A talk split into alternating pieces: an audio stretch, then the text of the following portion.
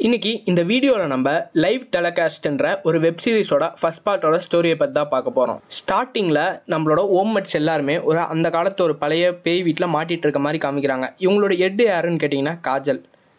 இவங்க எல்லாருமே ஒரு லைவ் ஷோக்காக பேய் இருக்கா இல்லையான்ற லைவ் ஷோக்காக அந்த வீட்டுக்கு வந்து ஸ்டே பண்ணி பேய் இருக்கா இல்லையான்னு காமிக்கிறதுக்காக வந்திருப்பாங்க. அப்போ கடைசியில் அவங்க அந்த வீட்டுக்குள்ளே மாட்டிக்கிறாங்க. இதை வீட்டுக்கு வெளில இருக்க அவங்க டீம்மேட்ஸ்னால் அந்த கதவை தொடர்ந்து இவங்களை காப்பாற்றலான்னு பார்க்குறாங்க ஆனால் அவங்களாலே திறக்க முடியல. உள்ளே இருக்கிறவங்களே திறக்க முடியல. கடைசியில் உள்ளேருந்து யாரோ ஒருத்தர் இறந்துட்டாங்க இறந்துட்டாங்கன்னு மட்டும் சொல்லிட்டு இருக்காங்க. இந்த நியூஸ் அப்படியே பரவலாக பேசப்படுது. மற்ற டிவி சேனல்ஸ் எல்லாமே இதை லைவ் டெலிகாஸ்ட் பண்ணுறாங்க போலீஸ் எல்லாருமே வீட்டுக்கு முன்னாடி கூடிடுறாங்க. அதுக்கப்புறம் நம்ம கையில் ஆனந்தி நம்ம காஜல் கேட்குறாங்க எல்லாமே உன்னால தான் கா எல்லாமே உன்னால தான் காஜல். நீ எங்களை வேணே தெரிஞ்சு தானே கூப்பிட்டு வந்தா. உன்னால ஒரு உயிரே போயிருச்சு உண்மை. உன் மேலே அவ உனக்கு இடத்துல அவ்வளோ திமிரு? அந்த மாதிரி நம்ம காஜெல்லாம் கையில் கேள்வி கேட்டுட்ருக்காங்க. அதே சமயத்தில் வெளில போலீஸ்னால் ப்ரெஸ் மீட் தந்துட்டு இருக்காங்க இந்த மாதிரி உள்ளே என்ன நடந்துட்டு இருக்குது நாங்கள் இவங்களை காப்பாற்ற முடியுமா? அப்படின்னு மற்ற டிவி சேனல்ஸும் இதை உட்காந்து லைவ் பண்ணிட்டு இருக்காங்க அதுக்கப்புறம் ஒரு ரெண்டு கப்பிள்ஸ் வந்து ஏற்காடு மலைப்பகுதியில் தன்னந்தனியாக ட்ராவல் பண்ணிகிட்ருக்காங்க இருக்காங்க அவங்க எதுக்காக போகிறாங்கன்னா அவங்க ரெண்டு பேரும் ப்ரைவேட்டாக ஏற்காடு மலைப்பகுதியில் ஒரு ப்ரைவேட்டான இடத்துல இருக்கலாம்னு போகிறாங்க அவங்க நினச்ச மாதிரி ஒரு ப்ரைவேட்டான இடத்துக்கு போய் சேர்ந்துடுறாங்க அப்போ அந்த கப்பிள்ஸ் அந்த பையன் சொல்கிறான் இந்த அந்த பொண்ணுக்கிட்ட ஹீரோயின்ஸ்னால் இங்கே தான் நிறைய ஷூட்டிங் எடுப்பாங்க. இந்த இடத்துல நம்ம ஃபஸ்ட் டைம் நம்மளுக்கு நடக்குன்றது அதிசயம். அவன் இந்த மாதிரி அந்த பொண்ணுக்கிட்ட ரொமான்டிக்காக பேசிகிட்டு இருக்கிறான். இவங்க ரெண்டு பேருமே ஃப்ரண்ட் சீட்டில் கிஸ் பண்ணிட்டு அப்படியே பின்னாடி அவங்க மேட்ரு பண்ணான்னு பின்னாடி சென்டர் சீட்டுக்கு போகிறாங்க சென்டர் சீட்டுக்கு போகும்போது ரெண்டு பேரும் கிஸ் பண்ணிட்டு இருக்கும்போது அந்த பொண்ணுக்கு யாரோ ஒரு ஏதோ ஒரு உருவம் அவங்கள துரத்துறதாகவும் பின்னாடி பின்தொடர்ற மாதிரி தெரியுது. அந்த காருக்கு வெளில அங்கங்கே ஓடுற மாதிரி தெரியுது. அந்த பொண்ணு அந்த பையன்கிட்ட சொல்கிறான் அந்த பையன் அதை நம்பாமல் அவன் மன பிராந்தியாக இருக்கும் அப்படின்னு சொல்லிட்டு மறுபடியும் கிஸ் பண்ண ஆரம்பிங்க மறுபடியும் அந்த பொண்ணுக்கு தோணுது. பார்த்தா கார் திடீர்னு சென்ட்ரல் லாக் வந்து ஆன் ஆகிற மாதிரி ஆன் ஆகிற மாதிரி காமிக்கிறாங்க அதுக்கப்புறம் அந்த பொண்ணு சொன்னதுனால அந்த பையனும் சரி போகலான்னு முடிவு பண்ணிடுறான். பையன் போகலான்னு முடிவு பண்ணிட்டு ஃப்ரெண்ட் சீட்டுக்கு போகலான்னு போகிறான் திடீர்னு ரேடியோ இது அந்த ரேடியோவை ஆஃப் பண்ணலான்னு பார்க்கும்போது நம்ம ஹீரோயினோட கழுத்தை அதாவது அந்த பொண்ணோட கழுத்தை பின்னாடி இருந்து யாரோ பிடிக்கிற மாதிரி காமிக்கிறாங்க. அந்த பொண்ணு பயந்துக்குது. திடீர்னு அந்த பொண்ணை காருக்கு பின்னாடி க பின்னாடி கதவுலேருந்து அந்த கண்ணை இடு இற இழுத்துட்டு போகிற மாதிரியே காமிக்கிறாங்க. அந்த பொண்ணு இழுத்துட்டே போகிறாங்க அதே சமயத்தில் காரில் இருந்த அந்த பையனும் பின்னாடி இதுவரையா குதிச்சு வந்து அப்படியே அந்த பொண்ணை பின்தொடர்ந்துட்டே போகிறான் அந்த பொண்ணு கட்சியில் பார்த்தா அந்த கடந்த காட்டில் ஒரு பண்ணை வீடு இருக்குது அந்த பண்ணை வீட்டில் வந்து பில்லி சூனிய மாந்திரிகனா பண்ணி வச்சுருக்காங்க. அங்கே நடுவில் வந்து ஒரு எலும்பு கொடுக்கு. நடுவில் அந்த பொண்ணை படுக்க வச்சிருக்காங்க இதை பார்த்தோன்னே அவன் உள்ளே போய் அந்த பொண்ணை காப்பாற்றலான்னு போனால் கடைசியில் அந்த அவனால் உள்ளே போக முடியல ஏதோ ஒரு சூனியம் பண்ணி வச்சிருக்காங்க போல இருக்கு.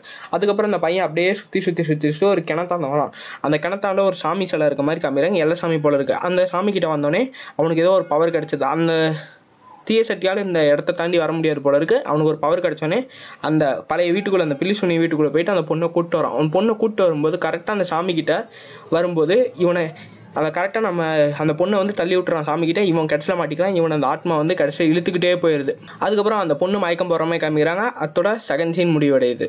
அப்படியே இந்த சீன் கட் ஆகி ஒரு டிவி ப்ரோக்ராமுக்கு அப்படியே ரீடைரக்ட் ஆகுது. கடைசியில் பார்த்தா அங்கே ஒரு ஆங்கர் இந்த ஷோ ஹோஸ்ட் பண்ணிட்டு இருக்காரு. அப்போ தான் தெரிய வருது இது நேச்சுரலாக நடந்ததில் இது எடுக்கப்பட்ட ஒரு வீடியோன்னு அப்போ தான் அந்த ஆங்கர் சொல்லிட்டு இருக்கான்.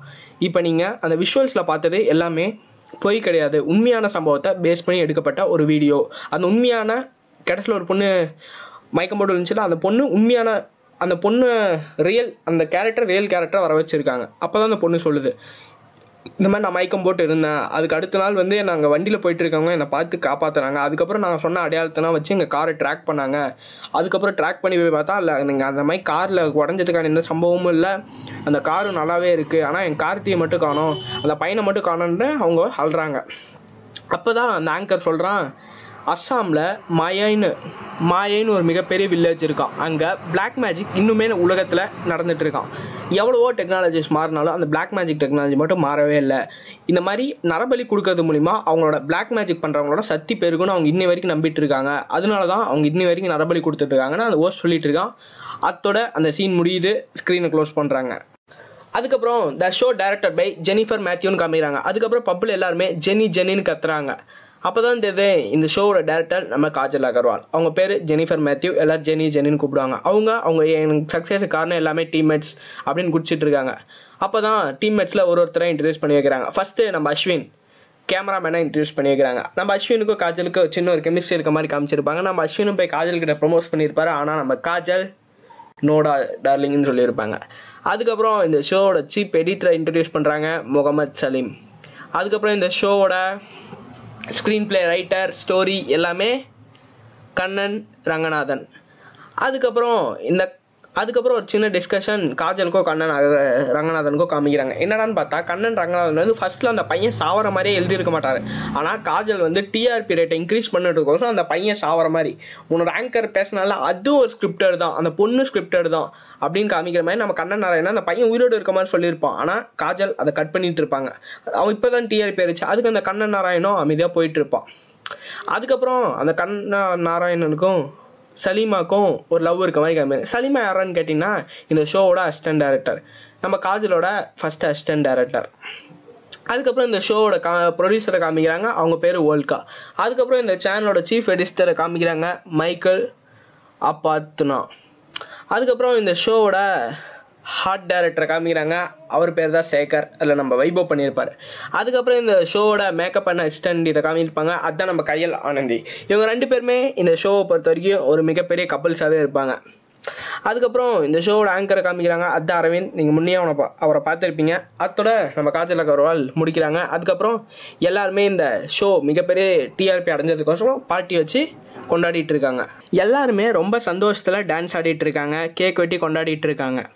அதே சமயத்தில் நம்ம வைபோ சரக்கு அடிச்சுட்டு ஒரு இடத்துல படுத்துட்டு இருக்காரு அப்போ அவர் அப்படியே அங்கே இருக்க சரக்கு எடுத்து குடிச்சிட்டு இருக்காரு அதே சமயத்தில் சுற்றி அந்த ஆங்கர் வந்து ரெண்டு பொண்ணுங்க கூட கடலை போட்டுட்ருக்கான் அதுக்கப்புறம் அந்த எடிட்டர் வந்து அந்த ஸ்க்ரீன் பிளே எழுதுறவகிட்ட நீ போய் அந்த அசிஸ்டன்ட் டேரக்டர் பொ பொண்ணுக்கிட்ட ப்ரப்போஸ் பண்ண அந்த பொண்ணு இப்போ தான் தனியாக அந்த பொண்ணு வந்து நம்ம கையல் கூட உட்காந்து பேசிகிட்டு இருப்பாங்க. ரெண்டு பேருமே பேசிகிட்டு இருப்பாங்க. அந்த டைமில் இவன் வந்து குடிச்சிட்டு இருப்பான். அந்த எடிட்டர் வந்து இவரை நல்லா என்கரேஜ் பண்ணி போய் சொல்கிறான் இவரும் போய் சொல்ல போகும்போது ஒரு கிளாஸ் ஒரு இடத்துல வச்சுட்டு போவார். அதுக்கப்புறம் கையல் வந்து அந்த அஸ்ட அஸ்டன் டேரக்டர் பொண்ணுக்கிட்ட பாய் நான் போயிட்டு வரேன்னு சொல்லுவோம் அப்போ கரெக்டாக இவங்க எல்லாம் அந்த கையில் நடந்து வந்துட்டே இருக்கும்போது திடீர்னு ஒரு அமானுஷமாக ஒரு கிளாஸ் ஆடும். அந்த கிளாஸ் ஆடி அந்த டேபிள் மேலேருந்து கீழே விழுந்து அந்த கிளாஸோட கீழ் பகுதி போய் கையலோட கழுத்தில் குத்துற மாதிரி அப்படியே ஸ்டாப் பண்ணுவாங்க. கெட்ஸில் பார்த்தா அது கனவு. திடீர்னு நம்ம சேகர் வந்து எந்திரிச்சிருவார். அதான் வைபோ. வைபோ திடீர்னு எந்திச்சோடனே எல்லாம் திரும்ப அதே மாதிரியே நடக்கும். லூப் போல் கேள்விப்பட்டிருக்கீங்க அதே மாதிரி அந்த லூப் போல் மாதிரியே திரும்ப நடக்கும். நம்ம வைபோ உஷாராயிருவார். கரெக்டாக இவனும் ப்ரொபோஸ் பண்ண போகிறான் அதே மாதிரி கையில் அங்கேருந்து வராங்க. திடீர்னு அவங்க கையில் இருக்க சாவி கையிலோட சாவி கீழே விழுது. வைபவ் அங்கேருந்து ஓடி வந்து இப்படின்னு கையை வச்சு தடுத்துறான் அந்த கண்ணாடி வைபவோட நரம்புல கரெக்டாக குத்திடுது. அந்த நரம்பில் கரெக்டாக ஏதோ ஒரு டாலர் கட்டியிருப்பான் போல இருக்கு. அந்த டாலர் கரெக்டாக கீழே விழுந்தது. அவனோட ரத்தமும் சொட்டுது. அங்கே இருக்க எல்லாமே ஓடி வந்து நம்ம வைபோவை கூப்பிட்டு ஹாஸ்பிட்டலுக்கு போகிறாங்க கீழே அப்போ தான் அந்த தாயத்தை காமிக்கிறாங்க. அந்த தாயத்தை வந்து கீழே இருக்க பிளட் எல்லாத்தையும் அப்சர்வ் பண்ணி அப்சர்வ் பண்ணி அந்த தாயத்து கடைசியில் மறைஞ்சு மறைஞ்சு போயிடுது அதுக்கப்புறம் ஒரு பெரிய சாமியார் ஒருத்தர் காமிக்கிறாங்க. அவர் சா அவருக்கு சாமி வந்த மாதிரி ஏதோ ஆடிட்டு இருக்காரு. அப்போ அவர் இது எல்லாத்தையும் நினச்சி பார்த்துட்டு இங்க நடக்கிற எல்லா விஷயமே அவருக்கு தெரியுது. அப்போ ஒரு பையன் திடீர்னு பெட் மேலே மிதக்கிற மாதிரி காமிக்கிறாங்க. அந்த சாமியார் எதையும் இமேஜினேஷன் பண்ணிட்டு இருக்காரு. அத்தோட இந்த ஃபஸ்ட் எபிசோடு முடிவுக்கு வருது. இந்த எபிசோடோட ஸ்டார்டிங்கில் சேகரை வந்து ஆனந்தி வந்து விசாரிச்சுட்டு இருக்காங்க. உன் கை இப்போ எப்படி இருக்கு? இப்போ இதுக்கு தான் நான் தேவையில்லாத வேலை பண்ணாதன்றேன். இதுக்கு தான் ஓவராக குடிக்காதன்ற ஆனந்தி சேகர் கிட்ட அட்வைஸ் பண்ணிட்டு இருக்காங்க. அப்போ இதை காஜல் ஒட்டு கேட்டு நம்ம காஜல் சிரிச்சிட்டு இருக்காங்க. என்னையா ஒரு மொக்க கபிள்ஸா இருக்கீங்க? சும்மா காமெடியாக பேசிட்டு இருக்கீங்க. உடனே மைக் கிட்ட இருந்து காஜலுக்கு ஒரு கால் வருது. மைக் என்ன சொன்னான்னா நேற்று ரிலீஸ் ஆன அந்த குடும்பம் சீரியல் வந்து நம்ம எபிசோட ரொம்பவே பாதிக்குது. அந்த மாதிரி மைக் பேசிட்டு இருக்காரு. நிஜமா பொய்யா? அதுக்கப்புறம் நம்ம காஜலுக்கு ரொம்பவே கோவம் வந்து வேற ஒரு தரமான எபிசோடு ஒன்று எடுக்கிறதுக்கு பிளான் பண்ணிட்டு இருக்காங்க அதே சமயத்தில் எடுக்கிறாங்க. அதே சமயத்தில் இன்னொரு இடத்துல ஒரு பொண்ணு ஒரு அப்பார்ட்மெண்ட்டில் வீட்டுக்கு போயிட்டு இருக்க மாதிரி காமிக்கிறாங்க. அந்த பொண்ணை பின்னாடி சுற்றி ஒரு அமானுஷமான விஷயங்கள் பல நடக்கிற மாதிரி காமிக்கிறாங்க. அந்த பொண்ணு அதெல்லாம் பார்த்துட்டு திடீர்னு அந்த பொண்ணு காரை காட் பண்ணிட்டு அவங்க அப்பார்ட்மெண்ட்டுக்கு நடந்து போயிட்டே இருக்காங்க. அப்பார்ட்மெண்ட்டுக்கு போயிட்டே இருக்கும்போது ஒரு பார்க் வருது அந்த பார்க்கில் அவங்களோட தலைமுடியால பிடிச்சிருக்கிற மாதிரி அவங்களும் அதை மாயன்னு நினச்சிட்டு போயிடுறாங்க. அதுக்கப்புறம் அப்பார்ட்மெண்ட் இருக்க லிஃப்ட்டில் லிஃப்ட்டை திறக்கிறாங்க. பதிமூணாவது ஃப்ளோர் திறக்கிறாங்க. அவங்க லிஃப்ட்டில் கொஞ்சம் குடிச்சிருக்காங்க போல இருக்கு. கொஞ்சம் அறபோதையாக இருக்காங்க. அதே சமயத்தில் அந்த லிஃப்ட்டில் அவங்க பின்னாடி வேற ஏதோ ஒரு கருப்பாக ஒரு உருவம் நிற்கிற மாதிரி இருக்கு. அவங்க அறபோதையில் நிற்கிறனால அது எதுவும் பார்க்காம அப்படியே போயிடுறாங்க. அதே சமயத்தில் அவங்க அப்பார்ட்மெண்ட்டுக்கு போயிடுறாங்க ஒன் ஜீரோ த்ரீ எயிட் மாதிரி. உள்ளே போனோடனே அவங்களுக்கு இது அமானுஷமாக நடக்கிற மாதிரி தெரியுது. உள்ளே போனோடனே சரி போட்டு சிகரெட் எடுத்துட்டு பத்த வச்சுட்டு அவங்க பார்த்து ஸ்மோக் பண்ணிட்டு இருக்காங்க. ஸ்மோக் பண்ணிட்டு பால்கனிக்கு வெளில வந்து நிச்சுட்டு சும்மா ஒரு சைட் சீயிங் மாதிரி வெளில பார்த்துட்டு இருக்காங்க. அப்போ இவங்க பின்னாடி ஏதோ ஒரு அமானுஷமான உருவம் இவங்களை துர மாதிரி மாதிரி காமிக்கிறாங்க. அவங்களும் அந்த பொண்ணும் குளிக்கலான்னு போறாங்க. அவங்களும் பாத்ரூம்ல குளிச்சிட்டு இருக்க மாதிரி காமிக்கிறாங்க. குளிச்சிட்டு இருக்கும்போது பின்னாடி யாரோ இவங்களை பயமுறுத்துற மாதிரி காமிக்கிறாங்க. அதுக்கப்புறம் இவங்க குளிச்சுட்டு ஷால் கட்டிட்டு வந்து ப்ரஷ் பண்ணிட்டு இருக்காங்க. ப்ரஷ் பண்ணும்போது இவங்க தலைமுடி யாரோ இருக்கிற மாதிரி பின்னாடி அவங்களுக்கு அமானுஷமான விஷயம் தோணுது. அவங்களும் டக்கு டக்குன்னு பயத்துல என்ன பண்றது ஏது பண்றதுன்னு தெரியாம ரொம்பவே பயத்துல துடிச்சிட்டு இருக்காங்க. அதே சமயத்துல போய் கெட்ஸ்ல படுக்கலான்னு ட்ரெஸ் ட்ரெஸ் மாத்திட்டு நைட் ட்ரெஸ்ஸோட போய் அவங்க பெட்ரூம்ல படுத்து தூங்கிட்டு இருக்காங்க பெட்ரூம்ல படுத்து தூங்கிட்டு இருக்கும்போது மேலே அவங்க பெட்ஷீட் பொத்திருப்பாங்க. அந்த பெட்ஷீட் கொஞ்சம் கொஞ்சமாக உருவுற மாதிரி நம்மளுக்கு காமிக்கிறாங்க. ஏதோ ஒரு அமானுஷமான சக்தி அவங்க பெட்ஷீட்டை உருவுது. அதுக்கப்புறம் அவங்க அதுக்கப்புறம் அவங்களோட ஸ்கர்ட்டை கொஞ்சம் கொஞ்சமாக ஏதோ ஒன்று திறக்கிற மாதிரி காமிக்கிறாங்க. அவங்களுக்கும் அப்போ தூக்கலக்கத்துலனால எதுவும் தெரில அதுக்கப்புறம் அவங்களுக்கு சடனாக அவங்கள கழுத்தை யாரோ பிடிச்சி நெரிக்கிற மாதிரி கையை யாரோ பிடிச்சி கிழிக்கிற மாதிரி இந்த மாதிரி ஓவரான எஃபர்ட்ஸ்னால் அவங்கள ரொம்பவே பயமுறுத்துதா. அவங்க எழுச்சி அப்படியே திறக்க பிறகு ஆள் ஓடி வராங்க. ஆளில் பார்த்தா அவங்க இப்படியே பயப்பட்டு நிற்கிறாங்க ஏதோ ஒரு உருவத்தை பார்த்து பயப்பட்டு அப்படியே மயக்கம் போட்டுறாங்க. அத்தோட முடியுது. கட்சியில் பார்த்தா மறுபடியும் டிவி ஷோக்கு ரெடியேட் பண்ணுறாங்க அதுக்கப்புறம் ஆங்கர்னு ஒருத்தனை காமிக்கிறாங்க. அதுக்கப்புறம் அந்த டிவி நம் டிவியோட ஓனர் அவங்க இந்த எபிசோட பண்ணுறது பேர் நம் டிவி அந்த எபிசோடோட ஓனர் கத்துறான் என்ன இந்த மாதிரி பொண்ணை வச்சு செமினியூடானா உட்காந்து வச்சு பண்ணிட்டு இருக்கிறீங்கன்னு அந்த மைக்கை கூப்பிட்டு கத்துறான் அந்த மைக் வந்து காஜல் கிட்ட சொல்லிட்டு இருக்காங்க. ஏன் காஜல் இந்த மாதிரி பண்ணிட்டு இருக்கா? அதுக்கப்புறம் அந்த ப்ரொடியூசர் அந்த ஷோ ரைட்டர் அப்புறம் அசிஸ்டன்ட் மூணு பேர் உட்காந்து டிஸ்கிரைப் பண்ணிட்டு இருக்காங்க. இந்த மாதிரி இந்த பொண்ணை வச்சு செமினியூடா இது பண்ணனால குளிக்கிற சீன் அந்த மாதிரி செமினியூடா காட்டினால மொத்த இருக்க எல்லா பப்ளிக்குமே இந்த காஜல் அகர்வாலோட டீம் மேல ரொம்பவே இது இருக்கு. சோஷியல் மீடியால எல்லாருமே உங்களை ஓவரா கடுப்பேற்ற ஆரம்பிச்சிட்டாங்க. அதனால நம்ம காஜல் ரொம்பவே அப்செட்டா இருக்காங்க. அந்த எடிட்டர் வந்து இவ இவ்வளோ மட்டும் ஸ்பாயில் பண்ணீங்க நம்ம எல்லா லைஃபையும் ஸ்பாயில் பண்றோன்னே காஜல் வந்து ஆனா ஆயிட்டு போது நான் ஒன்றும் உங்க லைஃப் நான் ஸ்பாயில் பண்ண நினைக்கல. அப்படின்ட்டு காஜல் கத்திட்டு போயிடுறாங்க. அத்தோட இந்த சீன் முடிவு வருது. அதுக்கப்புறம் அடுத்த சீன் வந்து பஸ் ஸ்டாண்ட்ல காமிக்கிறாங்க. பஸ் ஸ்டாண்ட்லேருந்து ஏதோ ஒரு பெரியவர் அவசர அவசரமா வந்துட்டு அதுக்கப்புறம் டீம் மெம்பர்ஸ் எல்லாருமே அங்க ஆஃபீஸில் கூடியிருக்காங்க. அப்போ போர்ட் ஆஃப் மீட்டிங் நடக்கிறதுக்கு ஒரு அஞ்சு நிமிஷத்துக்கு முன்னாடி நம்ம ஆனந்தி வந்திருக்காங்க. ஆனந்தி வந்து சேகர் எங்கன்னு கேட்குறாங்க அதுக்கு மற்ற டீம்மேட்ஸ் எல்லாமே சேகர் அவங்க அப்பா வந்திருக்காங்க. கடைசியில் ஒரு பெரியவர் வந்தார்ல முன்னொரு சாமியார் ஒருத்தர் வந்து சாமியார்னார்ல சாமியார் வேற யாரும் இல்லை சேகரோட அவசர அவசரமாக வந்து சேகர் கிட்ட ஷேகர் இங்கே பக்கத்தில் ஏதோ ஒரு கோயில் இருந்தால் சொல்லுவாங்க. போகலான்னு ஷேகர் கையில் அந்த டாலர் கட்டாச்சுலாம் டாலரை மறுபடியும் இப்போ அதுக்கு ஒரு டாலருக்கு பதிலாக ரெண்டு டாலராக கட்டி விட்டு அவர் கிளம்பிடுறாரு. அதுக்கப்புறம் அந்த போர்ட் ஆஃப் மீட்டிங் நடக்க ஆரம்பிக்குது. இந்த போர்ட் ஆஃப் மீட்டிங்கில் எல்லா ஸ்பான்சர்ஸும் போட்டு காஜலை கிளி கிளின்னு கிளிக்கிறாங்க. என்ன புடுங்கிறதுக்கு இது பண்ணுற என்ன மயிருக்கு இது பண்ணுற அது காஜல் சொல்கிறாங்க இத்தனை நாளாக நாங்கள் ஃபஸ்ட் எத்தனை நாள் தானே வந்தால் இப்போ எதுக்கு வந்து கத்துறீங்கன்னு. அதுக்கப்புறம் என் எம்டியும் காஜலை நேற்று படுக்க கூப்பிட்டுருப்பாங்க. காஜல் வந்து ஃபக்கியூடா நான் ஏன்னு போடான்னு இருப்பாங்க. அதனால் எம்டி காண்ட அந்த ஸ்பான்சருக்கு சப்போர்ட்டாக பேசலாம். இதோட இந்த எபிசோட விட்டுருங்க. அவ்வளோதான் இதுமாதிரி தேவையில்லாம இந்த எபிசோட பண்ணாதீங்க. அதுக்கப்புறம் காஜலும் ரொம்ப அப்செட்டா வந்து டீம்மேட்ஸ் கிட்ட கைஸ் அவ்வளவுதான். இனிமேட் நம்ம இந்த இந்த எபிசோட நம்மளால கன்டினியூ பண்ண முடியாதுன்ட்டு எல்லாம் பிரிஞ்சு பிரிஞ்சு போயிடுறாங்க. எல்லாருமே இத்தனை நாள் ஒன்னாருன்ட்டு திடீர்னு எல்லாமே தனித்தனியே பிரிஞ்சிருக்கனால ஒவ்வொருத்தருக்குமே ரொம்பவே மன உளைச்சலா இருக்கு. ஒவ்வொருத்தர் ஒருத்தர் பத்தி நினைச்சிட்டு இருக்காங்க. ஃபார் எக்ஸாம்பிள் அந்த ரைட்டர் வந்து அசிஸ்டன்ட் டைரக்டர் வேற ப்ரெஸ் நினைச்சு நினைச்சிட்டு இருக்கான். கையலும் சேகரும் இன்னொரு பக்கம் மாத்தி மாத்தி ஃபீல் பண்ணிட்டு இருக்காங்க. அதுக்கப்புறம் நம்ம காஜலும் பைத்தியம் பிடிச்ச மாதிரி நினைச்சிட்டு இருக்காங்க. அதுக்கப்புறம் இவங்க எல்லாமே சேர்ந்து ஒன்றா கூடுறாங்க ஒரு இடம் அப்ப எல்லாமே மாறி மாறி டிஸ்கஸ் பண்ணிட்டு இருக்காங்க. அங்க அப்பதான் நம்ம அஸ்வின் சொல்கிறான் நம்ம படிச்சதே ஃபிலிம் எடுக்கிறதுக்கு. நம்ம ஏன் ஃபிலிம் எடுக்கணும்? மாடி மாடி போய் எதுக்கு டிவி சேனல் கிட்ட நம்ம இன்னொரு சான்ஸ் தாங்கன்னு கெஞ்சணும் அப்படின்னு மாற்றி மாற்றி சண்டை போட்டுட்டு இருக்காங்க. அதே நேரத்தில் நம்ம சேகர் வரோம் சேகர் வந்தோடனே எல்லாமே சேகர் ஓட்டுறாங்க. சேகர் வந்து அந்த கூட இந்த ஸ்கிரிப்ட் ரைட்டர் வந்து நீ தான் அவளுக்கு ப்ரொபோஸே பண்ண மாட்டேன் அதுக்குள்ள அவளுக்கு கல்யாணமே ஆயிருன்னு ஓடிட்டு இருக்கான். அந்த டைம் பார்த்து நம்ம கையில் உள்ள வராங்க. கையலுக்கு இவங்க ரொமான்ஸ் நடந்துட்டு இருக்கு எல்லாமே மாற்றி மாற்றி மாற்றி மாற்றி கலாச்சிட்டு இருக்காங்க. அப்போ தான் நம்ம காஜலுக்கு ஒரு ஐடியா வருது. நம்ம எபிசோடு பண்ணுறோம் இந்த சேனல் தான் பண்ணுறோம் அதுக்கு ஒரு ஐடியா சொல்லுங்க. நம்ம காஜல் கத்துறாங்க. எல்லாமே நம்ம காஜல ஏதோ ஒன்று சொல்கிறேன் பண்ணிட்டு போ உனக்கு பிடிச்ச மாதிரி பண்ணிட்டு போன்றாங்க. அதுக்கப்புறம் நம்ம காஜல் அதுக்கப்புறம் நம்ம சேகரோட கையை காமிக்கிறான் நம்ம சேகருக்கு கையை காமிச்சோன்னே காஜல் கேட்குறாங்க என்னடா கயிறு இது? சேகர் சொல்றாங்க எங்கள் அப்பா நேற்று தான் வந்து கட்டி விட்டு போனாரு. அப்படின்னு. அப்போ தான் காஜல் சொல்கிறாங்க ஃப்ளாஷ்பேக் காமிக்கிறாங்க. இல்லடா ஒரு நாள் இந்த டார்க் டெயில்ஸோட எப்படி தெரியும் மார்ஜின் ஆச்சு? நான் ஒரு நாள் ரூமுக்கு வந்திருந்தேன். நீ அந்தரத்தில் பறந்துட்டு இருந்தா அதை பார்த்தோன்னே எனக்கு ஷாக் ஆயிடுச்சு திடீர்னு நீ கீழே விழுந்துட்டு அதுக்கப்புறம் உன்னை எழுப்பினா உனக்கு எந்த ஞாபகமும் இல்லை. அப்போ தான் காஜல் சொல்கிறாங்க காஜல் வந்து இந்த சேகர் அவங்க அப்பா கிட்ட போய் விசாரிச்சப்ப சேகர் அவங்க அப்பா ஊர்லேயே மிகப்பெரிய பூசாரி. அவர் எல்லா பூஜைக்கும் ஒரு பையனை கூட்டு போவார். அன்னைக்கு ஒரு நாள் ராத்திரி பூஜைக்கு சேகர் அவங்க அப்பாவால் சேகரை கூட்டு போக முடியல. சேகர் வீட்டிலே படுத்துங்கிட்ட திடீர்னு சேகர் தூக்கத்தில் இருந்துச்சு அப்பா அப்பான்னு கத்திட்டு எங்கெங்கேயோ போயிட்டு கடைசியில் சுடுகாட்டில் போய் படுத்துக்கிறாரு. சேகருக்கு அப்பதான் அவங்க அப்பா சொல்றாரு சேகரோட ஜாதகம் பொறுத்த வரைக்கும் எந்த தீய சக்தியாக இருந்தாலும் சேகரால் அப்சர்வ் பண்ணிக்க முடியும். அதுக்கப்புறம் சேகருக்கு அவன் ஒரு நாள் சேகர் அவங்க அப்பா பார்க்குறாரு சேகர் பெட்லேருந்து சின்ன வயசில் இருக்கும்போது அப்படியே பெட்லேருந்து பறக்கிறாரு. அதை பார்த்தோன்னே சேகர் அவங்க அப்பாவுக்கு ஒரே ஆச்சரியமா போயிருது. சேகர் அவங்க அப்பா மந்திர நாள் சேகரை கூட்டு போயிட்டு தள்ள திருநீர் வச்சு படுக்க வைக்கிறாரு. அதுக்கப்புறம் சேகரை கூட்டு போய் குலதெய்வ கோயிலில் ஒரு டாலர் கட்டுறாரு. அந்த டாலர் கட்டுறப்ப சேகருக்கு அந்த பேய் ஆத்மாக்கள்லாம் சேகரை ரொம்பவே ராவடி பண்ணிட்டு இருக்கோம் அதனால சேகருக்கு அந்த ஆட்- கையில கட்டி விட்டு அந்த ஆத்மாக்கள் எல்லாத்தையும் அடக்கி வைப்பாரு அவங்க அப்பா. இதெல்லாம் காஜல் சொல்றாங்க. இதை கேட்டோன்னே சேகர் இதுனா எனக்கு நம்பிக்கை இல்லப்பான்றாங்க. அதுக்கப்புறம் நம்ம காஜல் சொல்றாங்க. நம்பி இதை வச்சு லைவ் டெலிகாஸ்ட்னு ஒரு எபிசோட் பண்ணக்கூடாது. எல்லாமே ஷாக் ஆகுறாங்க. என்னது? நேரடி ஒளிபரப்பு. பேயை நம்பியா லைவா காட்டக்கூடாது. எல்லாமே சூப்பர்ப்பா சூப்பர் பண்றாங்க. அதோட அந்த சீன் முடியுது. அப்படியே அதுக்கு அடுத்த சீனில் மறுபடியும் ஃபஸ்ட்டு நம்ம ஹோம் மேட்ஸ்லாம் மாட்டிட்டு இருந்தாங்கல்ல அதே வீட்டில் காமிக்கிறாங்க. ஒரு பக்கம் நம்ம காஜல் அஸ்வின் பேட்டரி டார்ச் எடுத்துட்டு அந்த வீட்டுக்குள்ளே சுற்றிட்டு இருக்காங்க. இன்னொரு பக்கம் நம்ம வைபவ் கையல் அப்புறம் ஆங்கர் ஒரு பக்கம் சுற்றிட்டு இருக்காங்க. இதெல்லாம் அந்த எடிட்டர் உட்காந்து வேற ஒரு பார்த்துட்டு இருக்கான். இவன் மாட்டிக்கிட்டாங்க என்ன பண்ணுறதுன்னு தெரியாமல் அந்த பட் கேமரா மட்டும் ஒர்க் ஆகணும் அந்த எடிட்டர் உட்காந்து இவங்க என்ன பண்ணுறாங்கன்ற பார்த்துட்டு இருக்கு அதே சமயத்தில் ஒரு உருவம் நம்ம காஜில் பின்தொடர மாதிரி காமிக்குது. நம்ம வைபவ் எங்கெங்கே தொடர்ந்து ஒரு- கேனில் எப்படி ஒன்று கண்டுபிடிச்சி அந்த கேனில் ஒரு லைட்டில் பட்ட அதை வெளிச்சம் மூலியமாக ட்ராவல் பண்ணிட்டு இருக்காங்க. வெளில பிரஸ்காரங்களும் கூட்டிட்டாங்க பிரஸ்காரங்களும் உள்ள என்ன நடக்குது என்ன நடக்குதுன்னு தெரிஞ்சுக்க ரொம்பவே ஆர்வமா இருக்காங்க. அதே சமயத்துல ஏதோ ஒரு உருவம் நம்ம காஜல ஃபாலோ பண்ற மாதிரி தெரிஞ்சு நம்ம காஜல ஃபாலோ பண்ணிட்டு பின்னாடியே வந்து பிடிக்கிற மாதிரி காமிக்கிறாங்க. அத்தோட இந்த எபிசோட ஸ்டாப் பண்றாங்க. ரெண்டாவது எபிசோட் எண்ட் ஆகுது. இந்த எபிசோடோட ஸ்டார்டிங்கில் நம்ம டீம் மெம்பர்ஸ் எல்லாமே ஒரு இடத்துல கேதர் ஆயிருக்காங்க. அவங்க எதுக்கு கேதர் ஆயிருக்காங்கன்னு பார்த்தீங்கன்னா அவங்க அடுத்ததாக ஷூட் பண்ண போகிற லைவ் டெலகாஸ்ட்டுக்கான ஒரு லொக்கேஷனை சூஸ் பண்ணுறதுக்கோசம் எல்லாமே கேதர் ஆகி உட்காந்துருக்காங்க அப்போ நம்ம அசிஸ்டன்ட் டேரக்டர் வந்து ஒரு வீடை டிவியில் ப்ரொடக்ஷன் பண்ணிட்டு இருக்காங்க. அந்த வீடை பற்றி அவங்க அசிஸ்டன்ட் டேரக்டர் எக்ஸ்பிளைன் பண்ணிட்டு இருக்காங்க. அந்த வீட்டில் இப்போ யார் யார் ஸ்டே பண்ணியிருக்காங்கன்னா ஒரு அம்மா ஒரு பொண்ணு அந்த பொண்ணுக்கு ஒரு தம்பி. இது அசிஸ்டன்ட் டேரக்டர் சொல்லிட்டு இருக்காங்க அந்த வீட்டில் நடக்கிற விஷயத்த நம்ம அசிஸ்டன்ட் டேரக்டர் எப்படி எக்ஸ்பிளைன் பண்ணலாம்னு பார்த்தீங்கன்னா அந்த அம்மா வந்து ஒரு டெய்லர் மிஷின் வச்சு டெய்லரு டெஸ்ட் ஒரு துணி ஸ்ட்ரெச் பண்ணிட்டு இருக்காங்க அந்த துணி கொடுத்தவங்க வந்து அவங்க அந்த அம்மா கிட்ட துணி வாங்க வராங்க. துணி வாங்க வரும்போது அந்த வீட்டில் இருக்க எல்லா சமணமும் உடையுது. அவங்க துணி கூட வாங்காமல் அந்த இடத்த விட்டு குடு குடு குடுன்னு ஓடி போயிடுறாங்க வாங்க வந்தவங்க. இதை அசிஸ்டன்ட் டேரக்டர் பொண்ணு சொல்லிட்டு இருக்கு இதை காஜலும் கேட்டு சரி சரின்ற மாதிரி. அதுக்கப்புறம் குட்டி பையன் ஒருத்தர் சொன்னால அந்த பையன் யார் கூட விளையாண்டுருக்கான் அவங்க அம்மா வந்து வாப்பா நாளைக்கு விளையாண்டுக்கலாம் போகலான்ற மாதிரி சொல்கிறாங்க அதுக்கப்புறம் அந்த பையனை அவங்க அம்மா கூப்பிட்டு போய் பெட்டில் படுக்க வைக்கிறாங்க. பெட்டில் படுக்க வைக்கும் போது ஏதோ அமானுஷமாக நடக்கிற மாதிரி தெரியுது. திடீர்னு அந்த அம்மாவை செவுத்தோட செவுத்த அப்பி அவங்க கழுத்தை பிடிச்சி யாரோ தூக்குற மாதிரி காமிக்கிறாங்க. அதோட இந்த சீன் முடியுது. அதுக்கு அடுத்த சீனில் நம்ம காஜல் வந்து அந்த எம்டி கிட்ட இந்த லைவ் டெலிகாஸ்ட் ப்ராஜெக்ட்டை பற்றி எக்ஸ்பிளைன் பண்ணான்னு போயிட்டு இருக்காங்க.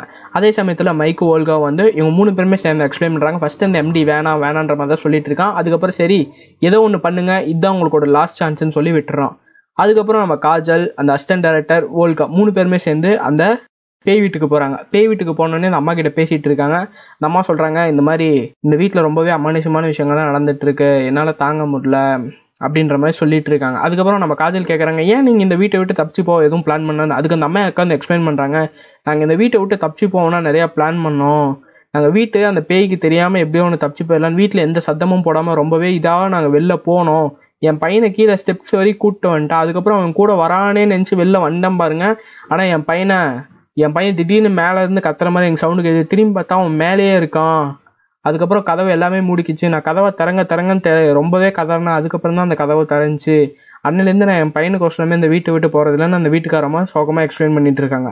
அதுக்கப்புறம் என் பொண்ணுனா வெளில போனா வரதுன்னா எதுவும் பண்றதில்ல. அந்த பையனை மட்டும்தான் அந்த பேய் விடுறதே இல்லை. அந்த மாதிரி சொல்லிட்டு இருக்காங்க. அதுக்கப்புறம் நம்ம காஜல் எழுந்து வெளில போயிடுறாங்க. அதுக்கப்புறம் நம்ம ஓல்காவும் அசிஸ்டன்ட் டேரக்டர் பேசிட்டு இருக்காங்க. இந்த மாதிரி அது இன்னைக்கு நம்ம ப்ரோமோ ஷூட் பண்ணிக்கலாம். அந்த மாதிரி பேசிட்டு இருக்காங்க. அதுக்கு அந்த வீட்டுக்காரம்மா ஒரு பத்து லட்ச ரூபா கொடுத்துட்டு நீங்க ஷூட் பண்ணிக்கோங்க. இல்லை வேற வீடு பார்த்துருங்கன்றாங்க அவங்க சொல்றாங்க என்னங்க பத்து லட்ச ரூபா சொல்றீங்க? இந்த வீட்டுக்கு ஒரு ஷூட் ஒரு நாள் ஷூட்டிங்க்கு பத்து லட்ச ரூபா கேட்பீங்களான்ற மாதிரி சொல்லிட்டு இருக்காங்க. அப்படிலாம் நீங்க வீட்டை வேற வீடு பார்த்துக்கோங்கன்ற மாதிரி சொல்லிடுறாங்க. சரி இவங்க ரெண்டு பேரும் வந்துடுறாங்க. அதுக்கப்புறம் காஜல் கிட்ட வந்து இவங்க பத்து லட்ச ரூபா கேட்கறாங்கப்பா இருந்தால் நம்மளுக்கு ஒத்து வராது. அது காஜல் வந்து ஓல்கா கிட்ட நீ எப்படியோ எம்டி கிட்ட பேசி சமாளிச்சு ஏதோ ஒன்று பண்ணிக்கோன்றாங்க. அதுக்கப்புறம் அசிஸ்டன்ட் டேரக்டர் பொண்ணு வேணாம் பத்து லட்ச ரூபா தர மாட்டாங்க நம்ம வேற வீடு பார்த்துக்கலான்ற காஜல் எனக்கு கண்டிப்பாக இந்த வீடு தான் வேணும்ன்ற அடம் பிடிக்கிறாங்க. அதுக்கப்புறம் இந்த காசுக்காக பே- கேட்கறதுக்காக நம்ம ஓல்காவும் மைக்கும் போய் எம்டி கிட்ட பேசிட்டு இருக்காங்க. எம்டி சொல்கிறான் ஒரு லட்ச ரூபா தரேன். மிஞ்சி மிஞ்சி போனால் ரெண்டு லட்ச ரூபா தரேன். அதுக்கு மேலே ஒரு பைசா தர மாட்டேன். வேணா அந்த வீட்டை அவங்களுக்கு என் மேலே எழுதி வச்சிட சொல்லுங்கள் நான் வேணா உங்களுக்கு டென் லேக்ஸ் தரேன்னு. சரி வீட்டுக்காரங்களும் ஒத்துக்கிட்டாங்க. சரி ஃபர்ஸ்ட் இவங்க அட்வான்ஸாக ஒரு லட்ச ரூபா தந்துட்டாங்க அதுக்கப்புறம் பத்து லட்ச ரூபா அந்த வீடை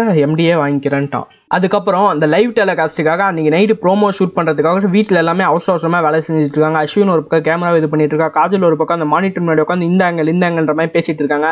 அதே சமயத்தில் அந்த அம்மா அந்த பையன் அந்த பொண்ணு மூணு பேர் உட்காடுறாங்க அதே சமயத்தில் லைவ் ஸ்டார்ட் பண்ணுறாங்க இந்த லைவ் டெலிகாஸ்ட்டாக ப்ரோமோவே ஒரு லைவாக பண்ணுற மாதிரி இது பண்ணுறாங்க அந்த ப்ரோமோ லைவும் வேற லெவல் ஹிட் ஆகுது. இவங்க மூணு பேருமே கேட்குறாங்க அப்போ அந்த சமயம் பார்த்து அம்மா அம்மான்ற மாதிரி தருவாங்க அப்புறம் அந்த பையனுக்கு என்ன நோய் இருக்குன்னு நம்மளுக்கு கிளியராக எக்ஸ்பிளைன் பண்ணுறாங்க அந்த பையனுக்கு வந்து யார் முஞ்சி ஞாபகம் வைக்கிறதுக்கான சக்தி இருக்காது. அவங்க அம்மாவே வலையில தொட்டு பார்த்து தொட்டு பார்த்து ஐடென்டிஃபை பண்ணுவான். இந்த மாதிரி ஒரு ப்ராப்ளம் அந்த பையனுக்கு இருக்கு. அதுக்கு அடுத்த சீன்ல நம்ம சேகர் வந்து அந்த வீட்டை அலங்காரம் பண்ணுறதுக்கோசரம் நிறைய சாமானங்கள்லாம் எடுத்துட்டு வந்து அந்த வீட்டு முன்னாடி வச்சிருக்கேன். அதை பார்த்தோன்னே காஜல் கேட்குறாங்க என்ன நம்ம என்ன படமா எடுக்க போறோம்? எதுக்குடா நம்மளுக்கு இவ்வளோ சாமானன்ற மாதிரி. அதுக்கு சேகர் சொல்கிறான் லைவ் டெலிகாஸ்ட்டை கூட நம்ம உருப்படியாக பண்ணுவோம். நிறைய ஹிட் அடிக்க வைக்கலாம். அதனால தான் இந்த சாமான் நான் சொல்கிறான் அதுக்கப்புறம் நம்ம காஜலுக்கு திடீர்னு யோசனை வருது. சப்போஸ் இந்த வீட்டில் பேகி வரல என்ன பண்ணுறதுங்கோசம் ரெண்டு பேரை பேயா ஆக்டிங் பண்ண வைக்கலான்னு கூப்பிட்டு வராங்க. அதுக்கு நம்ம பிரேம் கிட்ட சொல்லி ஒரு ரெண்டு பேரை கூப்பிட்டு வராங்க. அதே சமயத்தில் பிரேம் வந்து ஒரு பையனை உட்கார வச்சு நான் உன்னை நடிக்க வைக்கிறேன். நீ எனக்கு வந்து இன்னைக்கு ஸ்பான்சர் பண்ண சாப்பிட்றதுக்கு ஸ்பான்சர் பண்ணுன்ற மாதிரி சொல்லிட்டு இருக்காங்க. அதுக்கு அடுத்த சீனில் சேகர் வந்து அசிஸ்டன்ட் டேரக்டர் கிட்ட இந்த மாதிரி நான் பையன் நான் பார்த்தாவே கழுத்தை வெட்டிடுவேன் வெட்டிடுன்ற மாதிரி ஆக்ஷன் காமிக்கிறான். இது வரைக்கும் அந்த பையனை நாலஞ்சு டைம் பார்த்தேன். அந்த நாலஞ்சு டைம் அவன் என்ன அதே ஆக்ஷன் காட்டுறான். அதுக்கு அசிஸ்டன்ட் டேரக்டர் சொல்கிறாங்க ஏன்னா இந்த மாதிரி குளூஸ் மாதிரி குடிச்சிட்டு வளர்ற? அதுக்கு அடுத்த சீனில் பிரேமும் சொன்ன மாதிரி ஒரு பையனையும் ஒரு பொண்ணையும் கூப்பிட்டு வந்துடுறான். அதுக்கு அந்த பையன் ரொம்பவே புலம்பிட்டு இருக்கிறான். சார் நான் உனக்கு ஹீரோ ஒரு சின்ன சான்ஸ் தானே கேட்டேன். பேய நடித்தா மூஞ்சி கூட தெரியாது சார்ன்ற மாதிரி அவன் புலம்பிட்டு இருக்கிறான். அதுக்கு அடுத்த சீனில் சேகர் அவன் வந்து கொஞ்சம் ரொமான்ஸ் பண்ணுற மாதிரி காமிக்கிறாங்க. எல்லாம் போயிடுறாங்க. சேகர் ஆனந்தி கழுத்தில் கிஸ் தரான். அவன் இப்போ ஆனந்தியோட க முதுகு பார்த்த மாதிரி தான் தருவான். அந்த ஆப்போசிட் டைரக்ஷன் அந்த பையன் கழுத்தை வெட்டிடுற மாதிரி காமிக்கிறான். திடீர்னு சேகர் பயந்துட்டு ஆனந்தி கூப்பிட்டு காமிக்கிறான். அந்த பையன் அதுக்குள்ளே அங்கேருந்து ஓடி போயிடுறான். அத்தோட ஆனந்தி கோச்சிட்டு போயிடுறாங்க. அதுக்கு அடுத்த சீனில் நம்ம ஆங்கரும் அந்த வீட்டுக்கு வந்துடுறேன். ஏன்னா ஆங்கர் தான் அந்த ஷோ ஹோஸ்ட் பண்ண போகிறோம் அதே சமயத்தில் நம்ம சேகரும் வீட்டில் உட்காந்து அந்த சாமானத்தை அரேஞ்ச் பண்ணிட்டு இருக்காரு. அப்போ வந்து ரெண்டு பேரும் மாற்றி மாற்றி சும்மா சண்டை போட்டுக்கிறாங்க ஜாலியாக அதே சமயத்தில் நம்ம ஆங்கர் வந்து ஆனந்தி கிட்ட உன் புருஷனை சொல்லி வையே தேவையில்லாமல் என் விஷயத்தில் வரோம் அப்படின்ற மாதிரி காமெடியாக சொல்லிட்டு போயிடுறாங்க. அவங்களே இதை கண்டுக்காத மாதிரி ஜாலியாக இருக்காங்க. அதுக்கப்புறம் அந்த பேய் வேஷத்துக்கு உட்காந்து க- ஆனந்தி வந்து அந்த பேயை நடிக்கிற ஆர்டிஸ்ட்டுங்க ரெண்டு பேருக்கும் உட்காந்து மேக்கப் போட்டுட்டு இருக்காங்க. அதுக்கப்புறம் நம்ம காஜல் வந்து ட்ரையல் பார்த்துட்டு இருக்காங்க. ட்ரையல் பண்ணும்போது அந்த ஆங்கருக்கு திடீர்னு அந்த அம்மாவோட போகும்போது திடீர்னு பின்னாடி என் உருவம் தெரியுது அந்த உருவம் தெரியுது இந்த உருவம் தெரியுதுன்ற மாதிரி காஜல் வந்து அந்த ஆங்கருக்கு ட்ரைனிங் தந்துட்டு இருக்காங்க. அந்த பேய் வேஷம் பண்ணுறவன் கடைசி வரைக்கும் உருப்படியாகவே பண்ண கிடையாது. கடைசி வரைக்கும் சொதப்பிக்கிட்டே இருப்பான். ஒரு சமயத்தில் ஸ்லோவாக வந்துடுவோம் ஒரு சமயத்தில் வீட்டில் ஃபோன் வருதுன்னு உட்காந்து பேசுவான். ஒரு சமயத்தில் எனக்கு டிவி வேணும் ஒரு சமயத்துல தண்ணி வேணும்னுவோம். இனிமேல் வேறு வேற வேற வேற வேற காமெடி பண்ணிட்டே இருக்காங்க. அதுக்கப்புறம் காஜல் வந்து தயவு செஞ்சு உருப்படியா பண்றேன் நீ மட்டும் இதை உருப்படியா பண்ணி ஃபேமஸ் ஆயிட்டுனா அவன் அடுத்த படத்துல நான் ஹீரோவை நடிக்க வைக்கின்ற மாதிரி ஏதோ நம்ம காஜல் கன்வின்ஸ் பண்ணி அவனை ஒழுங்கா நடிக்க வச்சிருவாங்க. அவனும் அந்த சீனை ஒழுங்கா பண்ணிடுவான் அத்தோட அந்த இன்னைக்கு ட்ரைனிங் போகுதுன்ற மாதிரி நம்ம காஜல் வந்து அந்த வீட்டில் அவங்க அம்மா கிட்ட அந்த அம்மா கிட்ட சரிம்மா நாங்கள் போயிட்டு வரோம். அஸ்வினும் அதே சமயத்தில் வீட்டிலலாம் உட்காந்து அந்த கேமரா ஃபுல்லாக ஃபிட்டிங்ஸ் பண்ணி கரெக்டாக அந்த வீட்டில் அந்த வெளில ஒரு கேரவன் நிறுத்தி வச்சிருப்பாங்க. இந்த வீட்டில் நடக்கிறது எல்லாமே அந்த கேரவனில் இதாகும் பப்ளிஷ் ஆகும். அந்த கேரவனில் திடீர்னு அந்த மானிட்டர்ஸ்லாம் ஆனால் ஆஃப் ஆகி மாதிரி பேய் அந்த கே கேரவன் கேமராவில் தெரியிற மாதிரி அத்தோட அந்த சீன் கட் ஆகுது. இந்த எபிசோடோட ஸ்டார்டிங்கில் நம்ம ஆனந்தி வந்து பேயா நடிக்க போகிற ரெண்டு பேருக்குமே சின்சியராக உட்காந்து மேக்கப் போட்டுட்டு இருக்காங்க. அதே சமயத்தில் அந்த பேயா நடிக்கிற பையன் வந்து ரொம்ப ஒரு காமெடி பேஸ் பழகுது நல்லா காமெடி பண்ணிட்டே இருக்கான். ஆனந்திக்கிட்ட என் ஊரில் நான் மிகப்பெரிய டிக்டாக்கரு என் டிக்டாக் ஐநூறு லைக்ஸ் வந்திருக்கா ஆயிரம் லைக்ஸ் வந்திருக்குன்ற மாதிரி பேசிகிட்டு இருக்கான். அதே சமயத்தில் நம்ம சேகர் ஆனந்தி பார்க்க வராங்க. சேகர் ஆனந்தியை சைட் அடிச்சுட்டே இருக்காரு. ஆனந்திக்கிட்ட கடலை போட்டுட்டு இருக்காரு. அதே நேரத்தில் அந்த பேயா நடிக்கிறவன் பார்த்து கலாச்சிருக்கான். என்ன சார் உங்கள் ஆளா? அப்படின்ற மாதிரி கலாச்சிட்டு இருக்கான் அதுக்கப்புறம் சேகர் சொல்கிறான் ஆனந்த் கிட்ட இவன் ஒன்றா சேராத இவனை பார்த்தா ஃப்ராடு பையன் மாதிரி இருக்குது. அதுக்கு அவன் சொல்கிறான் சார் நானும் நல்ல பையன் சார். எனக்கே இன்னும் ஒரு மாதத்தில் கல்யாணம் ஆக போகுது. நீங்கள் ஏன் ஃபீல் பண்ணுறீங்க உங்கள் லவ்க்குள்ளே நானாக விட மாட்டேன்ற ஒரு காமெடியாக அந்த சீனை முடியுது. நம்ம டீம்மேட்ஸ் எல்லாருமே அந்த லைவ் டெலிகாஸ்ட்டுக்காக ரெடி ஆகிட்டாங்க அதனால அந்த கேரவன் முன்னாடி போய் நெக்ஸ்ட்டு எல்லாமே டிஸ்கஸ் பண்ணிகிட்டு இருக்காங்க. அப்போ அந்த சீஃப் எடிஸ்ட் என்ன சொல்கிறான்னு பார்த்தீங்கன்னா நீங்கள் யாருமே உங்கள் ஃபோன் எடுத்துகிட்டு போகாதீங்க. உங்கள் எல்லார் ஃபோனையும் வெளியே வச்சுட்டு போயிருங்க. நீங்கள் ஃபோன் எடுத்துகிட்டு போனீங்கன்னா அது சிக்னலில் பிரச்சனையை ஏற்படுத்தும். அதனால் வச்சுட்டு போங்கன்றாங்க. அதுக்கப்புறம் எல்லாருமே ஒன்றா கையை கோத்துட்டு உள்ளே வராங்க. உள்ளே வந்ததுக்கப்புறம் காஜல் சுற்றி எல்லாம் ரவுண்டாக நிச்சுக்கிறாங்க. அப்போ காஜல் வந்து அஸ்வின் நீ கேமரா ரெடி பண்ணிட்டியா? ஆனந்தி நீ மேக்கப் பண்ணிட்டியா? அசிஸ்டன்ட் டேரக்டர் பொண்ணு நீ எல்லாத்தையும் ரெடி பண்ணிட்டியா? அதுக்கப்புறம் சேகர உங்கள் சாமான் முடிஞ்சு போச்சான்ற மாதிரி இந்த மாதிரி எல்லாத்தையுமே விசாரிச்சுட்டு இருக்காங்க. அதுக்கப்புறம் ஆங்கர் கிட்ட ஒழுங்காக பண்ணிடுறா சாமி சொதப்பி திருப்பி விட்டுறாத லைவ் டெலிகாஸ்ட்ன்ற மாதிரி சொல்லிட்டு இருக்காங்க ஆங்கரும் சரி காஜல் சரி காஜல். அதுக்கப்புறம் எல்லாமே சியர்ஸ் பண்ணிட்டு எபிசோட ஸ்டார்ட் பண்ணுறாங்க எபிசோட் ஸ்டார்ட் பண்ணுறதுக்கு இன்னும் ஒரு பத்து நிமிஷம் முன்னாடி நீயா நான் show Neeya Naana show debate மாதிரி ஒன்று நடத்துகிறாங்க ஒன்று பேய் இருக்கா இல்லையா? இதையும் யோஸ் பண்ணுறது யாருன்னு பார்த்தீங்கன்னா நம்ம கோபிநாத் தான் யோஸ் பண்ணுறாரு ஒரு சைடு பேய் இருக்குது அந்த சைடில் பேய் இருக்குன்றவங்க என்ன சொல்கிறாங்கன்னு பார்த்தீங்கன்னா நான் வந்து ஒரு புக்கில் படித்தேன் அந்த புக்கில் வந்து பேய் வந்து நான் இல்லை அப்படின்னு மக்களை நம்ப வைக்கணும்னு தான் நினைக்குமா? இதே ஒரு ரெண்டு புக்லேயும் படிச்சிருக்காராம். அதே மாதிரி இங்கே ஒரு ப்ரொஃபஸர் பேய் இல்லைன்ற பக்கம். தமிழ் சினிமாவில் எப்போ? நல்லவங்க செத்தா பேய் ஆயிடுறாங்க பேய் ஆயிட்டு கெட்டவங்களை கொண்டாடுறாங்க ஆனால் கெட்டவங்க ஏன் பேய் ஆயிட்டு வந்து மறுபடியும் நல்லவங்களை கொல்ல மாட்டேன்றாங்க? அந்த நல்ல ஆத்மாவை கொல்ல மாட்டேங்குதுன்னு ஒரு ப்ரொஃபஸர் வந்து புத்திசாலித்தனமாக கேள்வி கேட்குறாங்க அதே சமயம் இந்த ட இந்த ஷோ வந்து எல்லா வீட்லேயும் ரீச் ஆகிட்டு இருக்கு எல்லாத்துக்குமே இதே டவுட்டு சுற்றி இருக்கவங்க என்னடா இவங்க பேயை காமிச்சிருவாங்கன்ற மாதிரி பேசிகிட்டு இருக்காங்க. அதுக்கு அடுத்த சீனில் நம்ம லைவ் டெலிகாஸ்ட் ஷோ ஆரம்பிக்குது. அரவிந்த் வீட்டுக்கு வெளியிலேருந்து வீட்டுக்குள்ளே போகிற மாதிரி வரது தான் ஃபஸ்ட் சீன் அரவிந்த் சொல்கிறான் இந்த வீடு வந்து இந்த ஏலகிரி மலையில் அமைஞ்சிருக்கு. இந்த வீட்டில் நிறைய பேர் இருக்குன்னு சொல்கிறாங்க அதனால தான் நம்ம இப்போ இந்த வீட்டில் லைவ் டெலிகாஸ்ட் பண்ண போகிறோன்ற மாதிரி அவன் எதை இன்ட்ரோ கொடுத்துட்ருக்கான் அதுக்கப்புறம் அப்படியே வீட்டுக்குள்ளே போயிட்டு ஒரு சோபாவில் உட்காடுறான் சோபாவில் உட்காந்ததுக்கப்புறம் சொல்கிறான் இந்த ஃபேமிலி இன்ட்ரோ பண்ணுறான் அப்போ அந்த ஃபேமிலியில் இன்ட்ரோ பண்ணுறாங்க ஃபஸ்ட்டு அந்த அம்மாக்கிட்ட கேட்குறான் ஏன் ஃபஸ்ட்டு உங்களை பற்றி சொல்லுங்கம்மா. நம்ம ஆடியன்ஸ் தெரிஞ்சுக்கிட்டோம். அதுக்கு அந்த அம்மா வந்து சொல்கிறாங்க நானே ஹஸ்பண்டும் இந்த மாதிரி லவ் மேரேஜ் பண்ணிக்கிட்டோங்க அதனால எங்கள் வீட்டில் என்ன எங்களை ஒதுக்கி வச்சுட்டாங்க. நாங்களும் ரொம்ப வீடாக வாடகையில் வாடகை வீட்டில் இருந்தோம். அதுக்கப்புறம் எங்களுக்கு எங்கள் ஹஸ்பண்ட் துபாய் போயிட்டு நிறைய சம்பாதிக்க ஆரம்பித்தார் அதனால நாங்கள் ஒரு வீடு வாங்கலாம்னு நினச்சோம். அதனால தான் இந்த வீடை வாங்கினோம். வெளில இருக்கவங்கன்னா இந்த வீடு பல கோடி ரூபான்னு நினைப்பாங்க. ஆனால் இந்த வீட்டோட விலை ரொம்பவே கம்மி. நாங்கள் இந்த வீட்டுக்கு வந்ததுக்கப்புறம் தான் புரியுது. இந்த ஏன் இந்த வீட்டோட விலை ரொம்பவே கம்மின்னு. அதுக்கப்புறம் கேட்போம். அந்த பையனுக்கு அந்த பையனுக்கு அந்த அம்மா ஏதோ ஒரு பிரச்சனை இருக்குன்னு சொல்லுவாங்க. அது என்ன பிரச்சனைன்னு பார்த்தீங்கன்னா அந்த பையனுக்கு வந்து யார் மூஞ்சி ஞாபகம் வைக்க முடியாது. அதனால அந்த அம்மா அதை சொல்லும்போது அழுந்துகிட்டே சொல்லுவாங்க. இந்த சான்ஸை யூஸ் பண்ணி ஷார்ட் பிஜிஎம் போட்டு டிஆர்பி ஏற்ற நம்ம காஜல் பிளான் பண்ணிட்டு இருப்பாங்க. அதை எக்ஸிக்யூட்டும் பண்ணுவாங்க. அதே சமயத்தில் அரவிந்த் நோண்டி நோண்டி நோண்டி இந்த வீட்டில் எந்த மாதிரிமா பிரச்சனை நடக்குது டீட்டெயிலாக சொல்லுங்கன்னு கேட்க அந்த அம்மா சொல்கிறாங்க இந்த மாதிரி என் பையன் யார் கூட விளையாடுறானே தெரிய மாட்டேங்குது. அவன் பாட்டுக்கு யார் கூட விளையாண்டுருக்கான் நைட்டு பன்னெண்டு மணி ஆனால் எஞ்சி உட்காந்து விளையாடுறான். திடீர்னு நான் வீட்டில் நைட்டு லைட்னு ஆஃப் பண்ணிட்டு தூங்கலாம் திடீர்னு நைட் லைட்னு ஆன் ஆகிக்குது என் பொண்ணு என் பொண்ணை ஒழுங்காக அந்த பேய் படிக்கூட கூட மாட்டேங்குது. என் பையனை ஒழுங்காக அந்த பேய் இதாக விட மாட்டேன்ற மாதிரி ரொம்ப ஃபீல் பண்ணிட்டு இருக்காங்க அதே சமயத்தில் வெளில இருக்கவங்கன்னா பாத்தியால அந்த அரவிந்த எப்படி பேசியே அந்த பொம்பளை அளவச்சுன்ற மாதிரி பேசிட்டு இருக்காங்க அதுக்கு அடுத்த சீனில் அப்படியே அந்த விவாத மேடைக்கு ரீடேட் பண்ணுறாங்க அதில் கோபிநாத் சொல்கிறாங்க இந்த ஃபேமிலி சொல்கிறத நம்பாமல் இருக்க முடியல. எப்படி தான் அந்த அம்மா நம்ம இந்த குழந்தைங்களை வச்சு சமாளிக்கலாங்களோ நான் ஒரு பக்கம் நம்ம கோபிநாத் ஒரு பக்கம் பேசிட்டு இருக்காரு. நம்ம லைவில் ஆங்கர் வையன் இந்த வீட்டுக்குள்ளே எங்கம்மா பேய் இருக்குது வாங்கம்மா போகலாம் போலான்ட்டு அந்த அம்மாவை கூப்பிட்டு மொட்டை மாடிக்கு இழுத்துட்டு போகிறான் எங்கம்மா பேய் இருக்கு? அதுக்கு அந்த அம்மா சொல்கிறாங்க இந்த அம்மா மொட்டை மாட்டில் தான் அந்த பேய் இருக்கணும்னு கேமராமேனு இவங்க எல்லாம் சேர்த்து போகிறாங்க போயிட்டு அங்கே கத்துறான். அந்த ஆங்கர் கத்துறான். பேயே வா சந்திரமுகி பேயே வா ஜண்டாமுனியே வான்ற மாதிரி காமெடி பண்ணிட்டு இருக்கிறான் ஆனால் பேய் ஒன்றுமே காமிக்கல.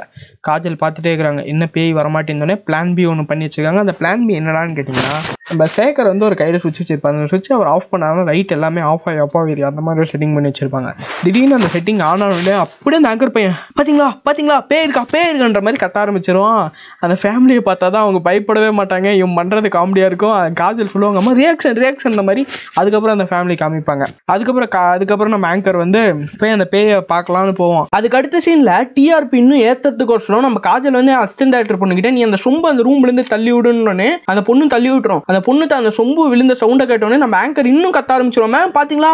மா பாத்தீங்களாமா அந்த பையன் பார்த்தீங்களாமா அந்த பொண்ணு பாத்தீங்களாமா அப்படியே வெளில இருக்கவங்களாம் டிஆர்பி அப்படியே இந்த கூஸ் பம்ப்ஸ் மூமெண்ட்ஸ் சேர்த்துவாங்க அதே சமயத்துல அந்த இவன் திரும்பி பார்த்து பேசிட்டு இருக்கும்போது இவன் பின்னாடி ஏதோ ஒரு உருவம் போற மாதிரி இவன் திரும்பவும் மறுபடியும் ஏதோ உருவம் சப்புன்னு இவன் கண்ணத்திலே அரைஞ்சு போடுவோம் கெட்டில் பார்த்தா அந்த பேய் வேஷம் போட்டிருக்க பையன் தான் தெரியாதனமா கை வைட்டே இவன் திட்டுவான். அத்தோட இவன் நிறுத்திட்டு அவனை அசிங்க அசிங்கமா கேட்பான். அத்தோட அந்த லைட்டாக ஸ்டாப் பண்ணிட்டு நம்ம காஜல் சொல்லிட்டு இருக்காங்க டேய் செமையா இருக்குடா இந்த சீன் அவனை ஆங்கர் பையன் போட்டு அந்த பேய் வேஷம் போட்டு திட்டிட்டு இருக்கான். காஜல செமடா செமடா மாஸ்டா மாஸ்டர் மாதிரி பாராட்டிட்டு இருக்காங்க.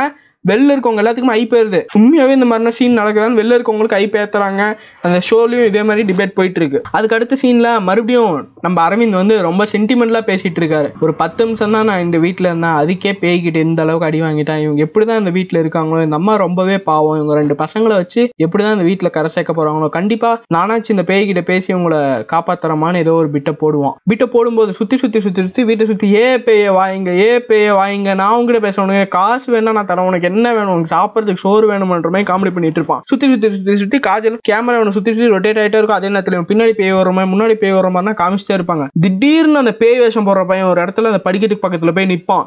நிச்சு அவன் அப்படியே தட தட தடன்னு அவன் தலைனா கொஞ்சம் கொஞ்சமா ஆடும். ஆடி அப்படியே அவன் மேல பறப்பான் அந்தரத்துல பறப்பான் வெளில பாக்குறவங்களும் அல்லுட்டு போயிருது. என்னடா இது? அப்படியே லைவ் ஷோல பாக்குறவங்களுக்கு அந்த லைவ் மானிட்டர் அந்த கேரவன்குள்ள வந்து பாக்குறவங்களுக்கு என்ன ஏதோ காஜல் நம்மளுக்கே தெரியுமே செட்டிங் கிட்டிங் பண்ணி வச்சிட்டாங்கன்னு ஒரு ஆச்சரியத்தோட பாக்குறாங்க. அவனை யாரோ தூக்குற மாதிரி அப்படியே அவன் தூக்குறான். அவன் பறக்குறான் அப்படியே அவன் கழுத்து அப்படியே அந்த எந்திரன் படத்துல அந்த ரோபோட் படம் திரும்ப கழுத்து த்ரீ சிக்ஸ்டி டிகிரில திரும்பி இவனை பார்த்து அப்படியே கத்துறாங்க இவங்க. கத்திட்டு அப்படியே பின்னாடி போய் அந்த செவுத்துல இருந்து கீழே அடித்து விழுறான். கீழே விழுந்த அடுத்த நிமிஷம் அவன் செத்து போயிடுறான். இதை பார்த்தோன்னே சேகர் என்னடா சவுண்டுன்னு தூரத்துலேருந்து ஓடி வந்து சேகர் பாக்குறாரு பார்த்தா செத்து போய் கிடக்குறான். மேலே அந்த மேலே அந்த ரூம்ல இருந்து எல்லாமே பாக்குறாங்க பார்த்தா கடைசியில செத்து போயிருக்கான். அத்தோட இந்த எபிசோட் முடியுது.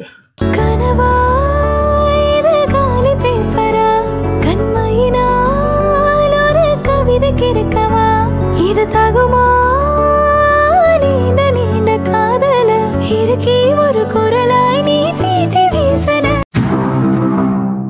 இந்த எபிசோடோட ஸ்டார்டிங்கில் ஒரு மூணு பேர் உட்காந்து ஜாலியாக சரக்கு அடிச்சிட்டு இருக்காங்க. அப்போ திடீர்னு எங்கிருந்தோ ஒரு பைக் சத்தம் வர மாதிரி கேட்குது அந்த பைக் அவங்கள நோக்கி நெருங்கி வர மாதிரி தெரியுது. அந்த பைக்ல இருந்து எவனோ ஒருத்தன் நல்லா ஃபிட்டாக ஒரு போலீஸ்காரர் இறங்குறாரு. அதில் ஒருத்தன் போய் கேட்குறான் என்ன சார் எதுக்கு இங்க வந்திருக்கீங்க? யார் வேணும்னு கேட்குறாங்க அதுக்கு அந்த போலீஸ்காரன் அந்த பையன்கிட்ட சொல்றான் ஏண்டா அணுன்ற பதினேழு வயசு பொண்ணை ரேப் பண்ணி கொண்டவனுங்க நீங்க தான்டா அதுக்கு அதில் நடுவில் உட்காந்துருக்கன்னு சொல்றான் அதுக்கு எங்களுக்கு தான் சம்மந்தம் இல்லைன்ட்டு கோர்ட்லயே தீர்ப்பு சொல்லிருச்சு. நீங்க என்னத்துக்கு வந்து கே- எங்களை கேக்குறீங்க? போய் வேற யாரையே கேளுங்கன்றான். அதுக்கு அந்த போலீஸ்காரன் ஏண்டா நானும் பொண்ணு பெத்தவன் தான். ஒரு பதினேழு வயசு பொண்ணை ரேப் பண்ணி கொண்டுட்டு அவள் கெமிஸ்ட்ரி லேப்ல எரிஞ்சு போயிட்டான் உட்காந்து சர்டிஃபிகேட் கோர்ட்டில் கேஸ் வாங்கிட்டீங்களடான்ட்டு அவங்கள போட்டு அடிக்க ஆரம்பிக்கிறான். இவன் திடீர்னு கன் எடுத்துக்கு பின்னாடி கன் எடுத்து அவங்கள சுட போறான். ஏன் அந்த சைட்ல ஒருத்தன் நிச்சிட்டு இருப்பான் இவன் கண்ணை தட்டி விட்டு கீழே விட்டுரும். அதுக்கப்புறம் மூணு பேருமே அடிக்க வருவாங்க. இவன் நல்லா பாடி பார்க்க நல்லா ஃபிட்டாக இருந்தால் அவங்க மூணு பேரையும் போட்டு சரமாரியாக போட்டு அடிப்பான். அடிச்சு தள்ளி விட்டு இவன் கன் எடுத்து பொட்டு பொட்டு பொட்டு பொட்டுன்னு மூணு பேரையும் தலையிலே சுட்டுருவான். அத்தோட இந்த ஃபர்ஸ்ட் சீன் முடியுது.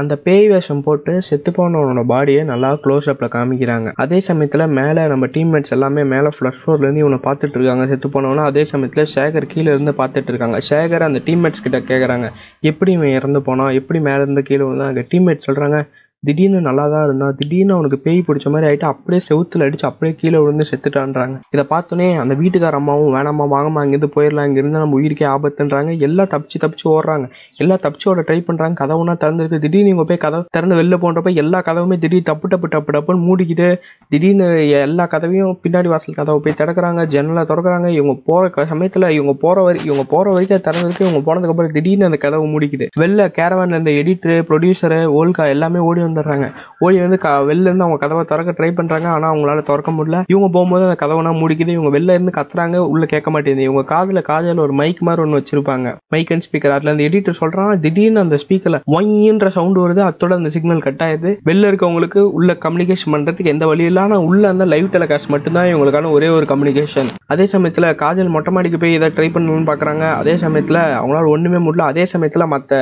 வெளில இருக்க பப்ளிக்ஸ் எல்லாமே பயப்படுறாங்க. என்னடா உண்மையாகவே உண்மையாவே செய்க இந்த மாதிரி பண்ணிச்சான் அதே சமயத்தில் உள்ள இருக்க டீம்மேட்ஸோட பேரண்ட்ஸ்லாம் ஃபோன் பண்ணி ஏன் என் பொண்ணு ஃபோன் எடுக்க மாட்டேன்றா? ஏன் பொண்ணு பொண்ணு ஃபோன் எடுக்க மாட்டேன்றான்னு அவங்க அவங்க பொண்ணுக்கு ஃபோன் பண்ணிட்டு இருக்காங்க உள்ள அசிஸ்டன்ட் டேரக்டர் பொண்ணுக்கு. அதே சமயத்தில் மற்ற டிவி சேனல்ஸ் எல்லாமே இந்த விஷயத்த லைவ் ஆக்கணும்னு படப்படியாக கிளம்பி வந்து இதை லைவ் டெலிகாஸ்ட் பண்ணணும். நாங்க தான் ஃபஸ்ட்டு பொண்ணு நாங்க தான் ஃபஸ்ட்டு பொண்ணு போட்டி போட்டு மற்ற நியூஸ் சேனல்ஸ் எல்லாமே வந்து இதை இன்டர்வியூ எடுக்க வந்துட்டு இருக்காங்க. அதுக்கு அடுத்த சீனில் நம்ம டீம் மெம்பர்ஸ் எல்லாமே கதவை திறக்க முடியலன்ற பதத்தில் ஒரு இடத்துல கூடுறாங்க. ஒரு இடத்துல ஒன்றா உட்காந்து நம்ம கையில் உட்காந்து காதில் போட்டு திட்டிட்டு இருக்காங்க. ஏன் காஜல் எங்களை வந்து இப்படி மாட்டி விட்ட இந்த இடத்துல ஏற்கனவே பிரச்சனை இருக்குன்னு தெரியும் தானே எதுக்கு அவங்களை மாட்டி விட்ட? காஜல் நீங்க தானே ஃபர்ஸ்ட் இந்த இடத்த ஓகேன்னு சொன்னீங்க. இப்போ வந்து என்ன சொல்றீங்க? இந்த கையல் சொல்றாங்க உன்னால ஒரு உயிரே போயிடுச்சு காஜல் இப்போ நீ திமிரா தான் பேசிட்டு இருக்க.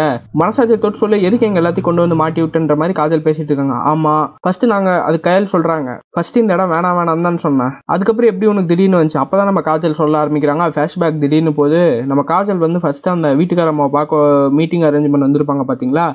அப்போ வந்து அந்த பையன் விளையாட போவான். பால் எடுத்து நம்ம காய்ச்சல் அவன் என்னடா பண்றானே? அவன் பின்னாடியே போனான் ஒரு ரூம்குள்ள அவன் விளையாண்டுருப்பான். இவன் விளையாண்டுருப்பான் ஆப்போசிட்ல அந்த பேய் விளையாண்டுருக்கும். இதை பார்த்தோன்னே காஜலுக்கு சர்ப்ரைஸ் ஆயிரும். அடடா நம்மளுக்கு மிகப்பெரிய ஒரு கண்டனை கிடைச்சிருச்சுடான்னு சர்ப்ரைஸ் ஆயிரும். அதனால தான் இந்த இடத்தையே காஜல் ஓகே பண்ணியிருப்பாங்க. அதனால தான் இந்த இடம் வேணும்னு ஒத்த கால நிச்சிருப்பாங்க. இது அங்க சொல்றாங்க. அதுக்கப்புறம் காஜல கையில மாத்தி மாத்தி மாத்தி மாத்தி சண்டை போட்டுட்டு இருக்காங்க. கூட வைபவும் அஸ்வினும் நிறுத்துங்கம்மா எதுக்குமா தேவையில்லாம சண்டை போட்டுட்டு இருக்கீங்க?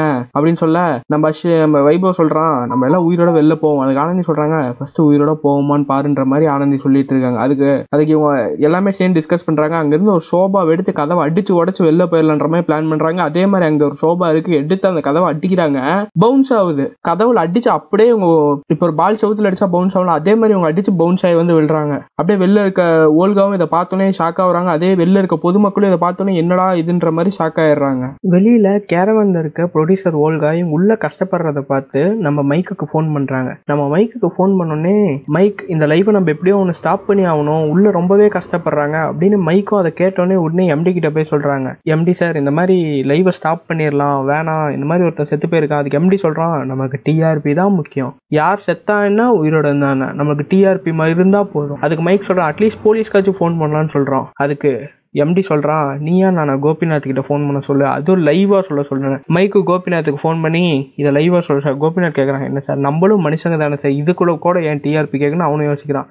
அதுக்கு மைக் சொல்கிறான் சார் சொன்னதை செய்யுங்க சார் அதுக்கப்புறம் கோபிநாத்தும் அதே லைவில் ஃபோன் பண்ணி போலீஸ்க்கு சொல்கிறாரு போலீஸ்னா போயிட்டு இருக்காங்க. அதே சமயத்தில் உள்ளேயும் சில அமானுஷமான விஷயங்கள் நடந்துட்டு உள்ள எல்லா நடுவில் ஒரு இடத்துல வச்சுட்டாங்க அப்போ அந்த அம்மாவோட அந்த வீட்டுக்கார அம்மாவோட சட்டையை பிடிச்சி தர தர தர தரன்னு ஃபர்ஸ்ட் ஃப்ளோருக்கு அந்த படிக்கட்டு முடிவாக இழுத்துட்டு போய் ரூமில் சாப் சப்புன்னு அந்த இழுத்துட்டு போயிட்டு அப்படியே அந்த செவுத்துல இடிப்பாங்க. அந்த செவுத்துல அவங்க ரத்தக்கரையோட மயக்க போட்டு விழுந்துடுறாங்க. கூட ரெண்டு பசங்களும் அம்மா அம்மான்னு கத்துறாங்க. இவங்களும் ஓடி போறாங்க. பின்னாடி ஆனந்தி ஓடி போகும்போது ஆனந்தி அப்படியே சட்டு நிறைய இழுத்து தள்ளி விட்டுறாங்க. ஆனந்தி கையில அடிபட்டுருது.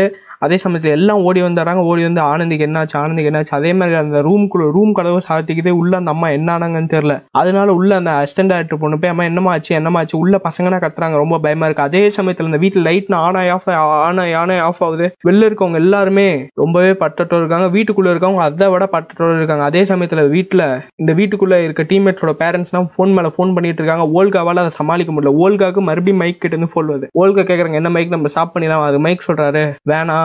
அது போட்டோம். இப்போ மட்டும் நான் நம்மளுக்கும் இப்போ நீங்கள் லைவை ஸ்டாப் பண்ணிட்டீங்கன்னா அவங்களுக்கும் நம்மளுக்கும் எந்த ஒரு கம்யூனிகேஷனுமே இருக்காது. ஆனால் நம்ம லைவ் ஸ்டாப் பண்ண வேணான்றாங்க. இது ஓல்கா என்ன மைக் சொல்கிறீங்க இது உங்களுக்கு டிஆர்பி கோசம் நீங்களும் அந்த டிஆர்பிக்காக கூட சேர்ந்துட்டு நம்ம ஓல்கா கட்டுறாங்க மைக்கு ஃபோன் பண்ணுறாங்க அதே சமயத்தில் அந்த முன்ன ஒரு ஃபர்ஸ்ட் சீனில் ஒரு போலீஸ்காரனை காட்டாங்கல்ல அதே போலீஸ்காரன் மாதிரி காட்டுறாங்க. அந்த போலீஸ்காரன் அவன் அசிஸ்டன்ட் கிட்ட இந்த பாடி என்ன போய் எங்கே டிஸ்போஸ் பண்ணு அப்போ அதே சமயத்தில் உள்ள இவங்க எல்லாமே பிளான் பண்ணிட்டு இருக்காங்க.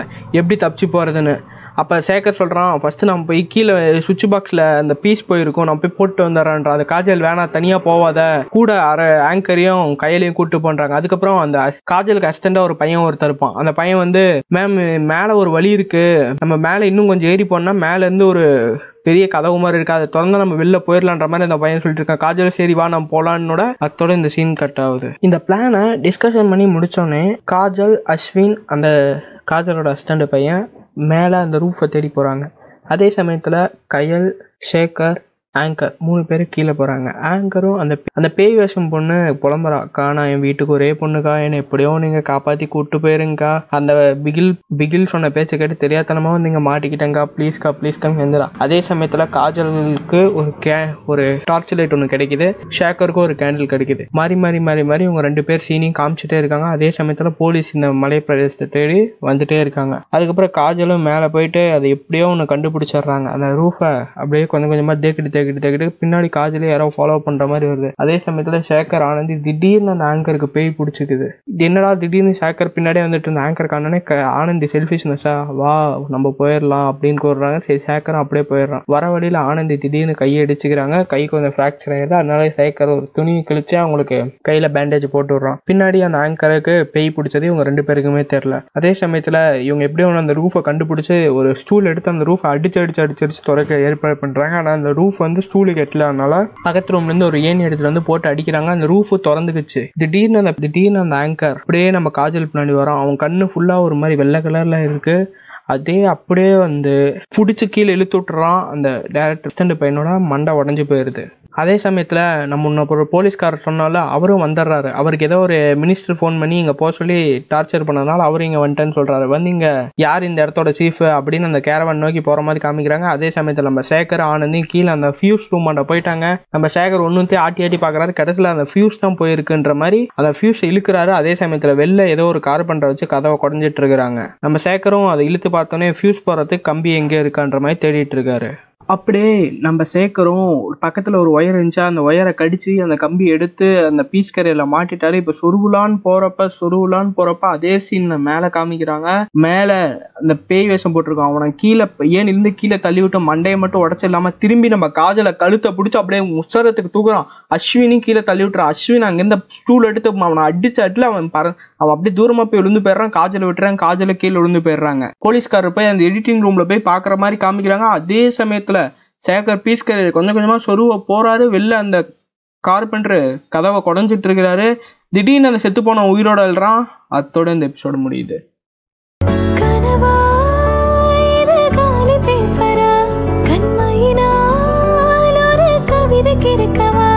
இது தகுமா?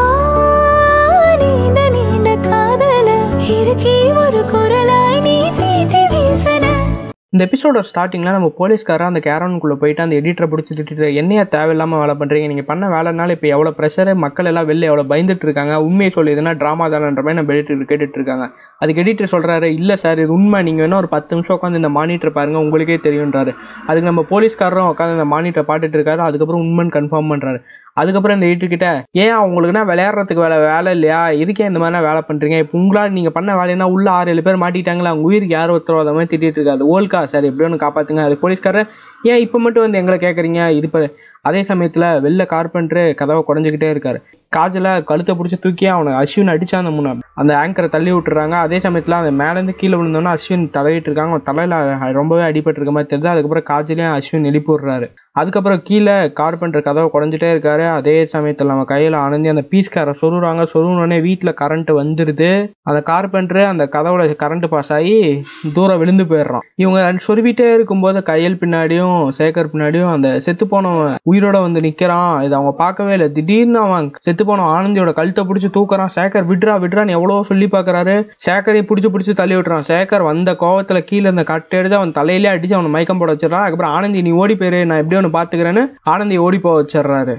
போலீஸ்காரரு மற்ற ப்ரெஸ்ஸுக்கெல்லாம் ரிப்போர்ட் தந்துட்டுருக்காரு. இந்த மாதிரி அவங்க ஒன்றும் விளையாடனா கிடையாது. ட்ராமானா பண்ணல. உண்மையாகவே உள்ளே மாட்டிக்கிட்டாங்க. நாங்கள் இப்போ காப்பாற்றுறதுக்கு தான் போராடிட்டு இருக்கோம் இப்போ எதுக்கு லைவ் டெலிகாஸ்ட் நாங்கள் கட் பண்ணாமல் ஓடிட்டுருக்கோம்னா இப்போ லைவ் டெலிகாஸ்ட்டை கட் பண்ணிட்டு அவங்களுக்கும் நம்மளுக்கும் எந்த ஒரு கம்யூனிகேஷன் இருக்காது? இவர் ப்ரெஸ் மீட் கொடுத்துட்டு இருக்கும்போதே அந்த உள்ளே மாட்டிகிட்டு இருக்க டீம்மேட்ஸோட பேரண்ட்ஸ்லாம் வந்துடுறாங்க. ஏங்க?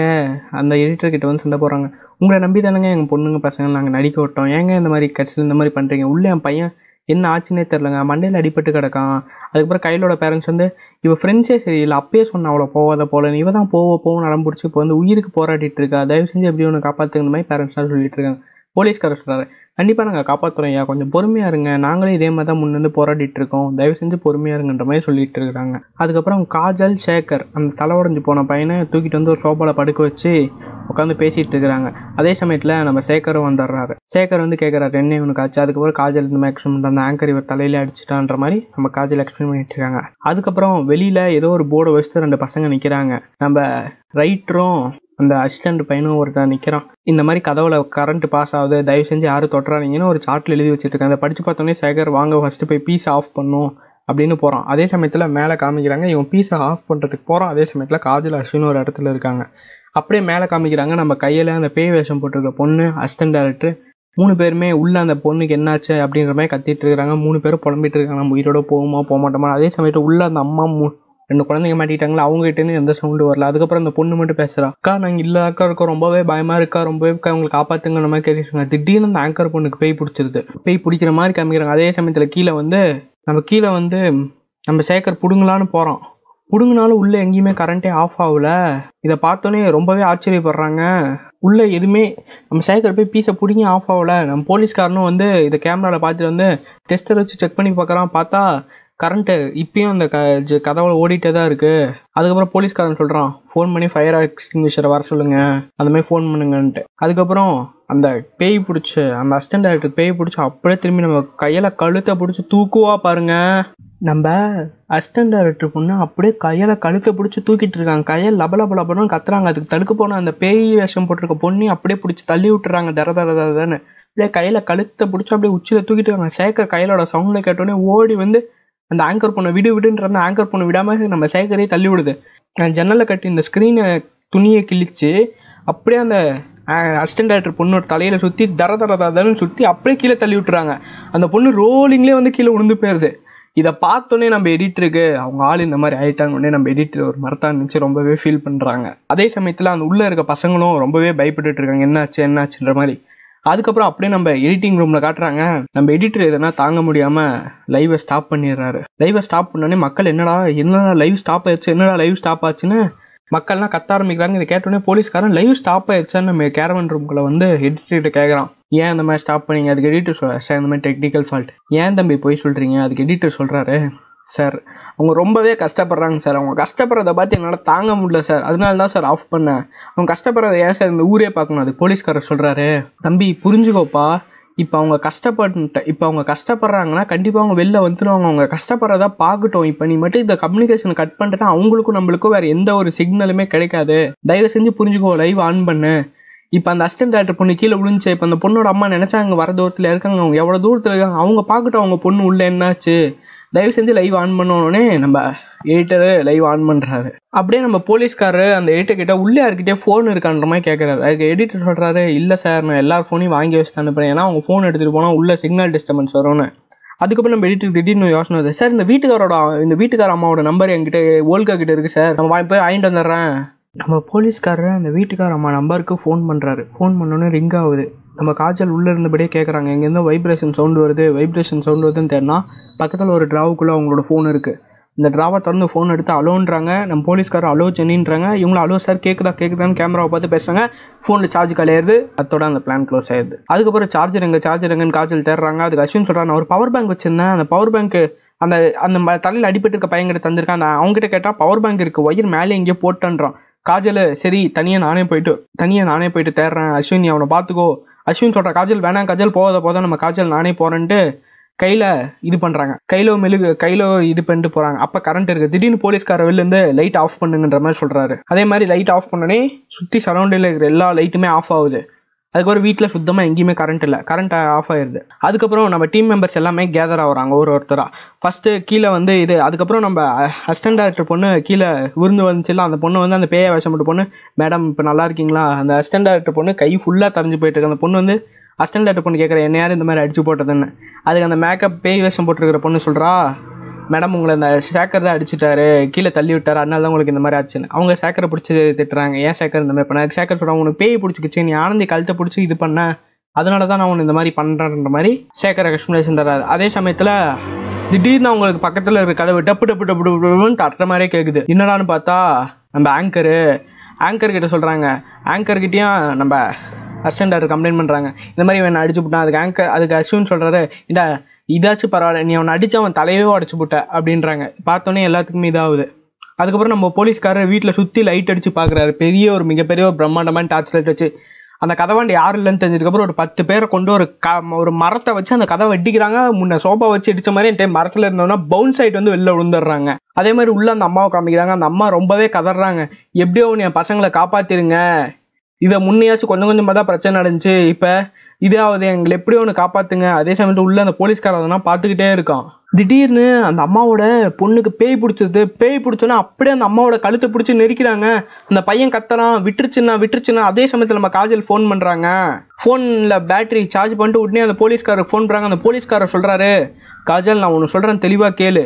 இப்போ இந்த பேய் பிடிச்ச இன்சிடென்ட்னா எப்படி நடக்குதுன்னு பார்த்தீங்கன்னா இந்த அந்த பையனை அந்த பையனுக்கு அந்த பேய்க்கு ஏதோ ஒரு கனெக்ஷன் போல இருக்குது அந்த பையனை நீங்கள் இந்த வீட்டை விட்டு வெளில கூட்டு போகிறோன்னு சொன்னால் திடீர்னு சொல்கிறவங்களுக்கு தான் பேய் பிடிக்குது. ஃபார் எக்ஸாம்பிள் எடுத்துக்கிட்டோன்னா ஃபஸ்ட்டு ஃபஸ்ட்டு இதை அந்த ஆங்கர் பொண்ணு சொல்லுவோம் ஆங்கர் பொண்ணு இந்த மாதிரி நம்ம வீட்டை விட்டு போயிடலாமான்னு சொன்னோன்னே அவளுக்கு பேய் பிடிக்கும். இதே மாதிரி அந்த அரவிந்துக்கு இதனால தான் பேய் பிடிக்கும். அதனால நம்ம காஜல் வந்து அந்த பேய்கிட்ட போயிட்டு திடீர்னு அந்த ஓடி போயிட்டு அந்த பேய்கிட்ட சொல்கிறாங்க நீ அவங்கள இங்கே வச்சுக்கோ நாங்கள் வீட்டை விட்டு போயிடுறோம் தயவு செஞ்சு அவங்க ஒன்றும் பண்ணாத கதவு மட்டும் திறந்து விடு பேயே. நாங்கள் தயவு வெளில போயிடுறோம் நீ அவங்கள எதுவும் பண்ணாத மாதிரி கெஞ்சிட்டு இருக்கிறாங்க. இதுக்குனுங்க அந்த பேய் திடீர்னு இந்த பொண்ணை விட்டு போயிருது? அதே மாதிரி அந்த பையனை உட்காந்து கெஞ்சிட்டு இருக்கிறான். சின்ன விட்டுருச்சு நான் அந்த வீட்டை விட்டு போக மாட்டேன். நான் சொன்னால் எங்கள் அம்மா கேட்பாங்கன்னொடனே அந்த பேய் அந்த பொண்ணோட உடம்பு விட்டு போயிட்டு அவங்க எல்லாத்தையும் விட்டுருது. அதுக்கப்புறம் இவங்க எல்லாமே கீழே போயிடுறாங்க. கீழே போனதுக்கப்புறம் நம்ம கா நம்ம கா அஸ்வின் சொல்கிறாங்க என்ன காய்ச்சல் இப்படி பண்ணுற என்ன காய்ச்சல் இப்படி பண்ணுறா நம்ம அஸ்வினும் சேகர் கேட்டே இருக்காங்க. கீழே போனோன்னே கதவு எல்லாமே தானாக ஓப்பன் ஆயிடுது நம்ம சேகர் அவசரம் கொடுக்க மாதிரி என்ன பண்ணுறாருன்னு பார்த்தீங்கன்னா குடு குடு குடு குடுன்னு அந்த பையனை தூக்கிட்டு வெளில ஓடி போயிடுறாரு. இவர் வெளில போகும்போது கரெக்டாக கதவு மூடி போச்சு. மற்ற எல்லாருமே அப்படியே ஸ்ட்ரக் ஆயிடுறாங்க. ஆச்சரியத்தோட பார்க்குறாங்க திடீர்னு அவங்க எல்லாத்துக்குமே பேய் பிடிச்சிக்கிச்சு. நம்ம சேகருக்கு பின்னாடி இருந்து யாரோ அந்த பேய் நம்ம சேகருக்கு பின்னாடி இருந்து சிரிக்க நம்ம சேகரை தொட போது நம்ம சேகர் கையில் அந்த டாலர் கட்டி இருக்கனால நம்ம சேகர் அந்த பேயால் எதுவுமே பண்ண முடியல. நம்ம சேகர் பண்ண கிறுக்குத்தனத்தினால எல்லாமே அப்படியே ஃப்ரீஸ் ஆகி நிச்சிட்டாங்க. வெளில போலீஸ்காரனும் ஐயோ கடவுளேன்ற மாதிரி பார்த்துட்டு இருக்கான் அதே சமயத்தில் அந்த பேயும் ஒரு மாதிரி பார்த்து பின்னாடி சிரிச்சிட்டு இருக்குதான் அந்த பையனையும் ஒரு மாதிரி பார்த்துட்டு இருக்கான் அத்தோட இந்த எபிசோடு முடியுது. சின்ன சின்ன கண்ணு போதே துஞ்சுன்னு கொண்டுட்டு போறான் கொன்னு. நான் கத்தழ மாதிரி பொண்ணு இவன் கத்துற நெஞ்சில நின்னு. முன்ன மாதிரி எல்லாம் மொல்ல மாதிரி தன்னை துணிஞ்சு பண்ணுறதில்ல. அட காதல வந்தது தொல்ல வெளிய போகத்தான் வழியே இல்ல. கனவா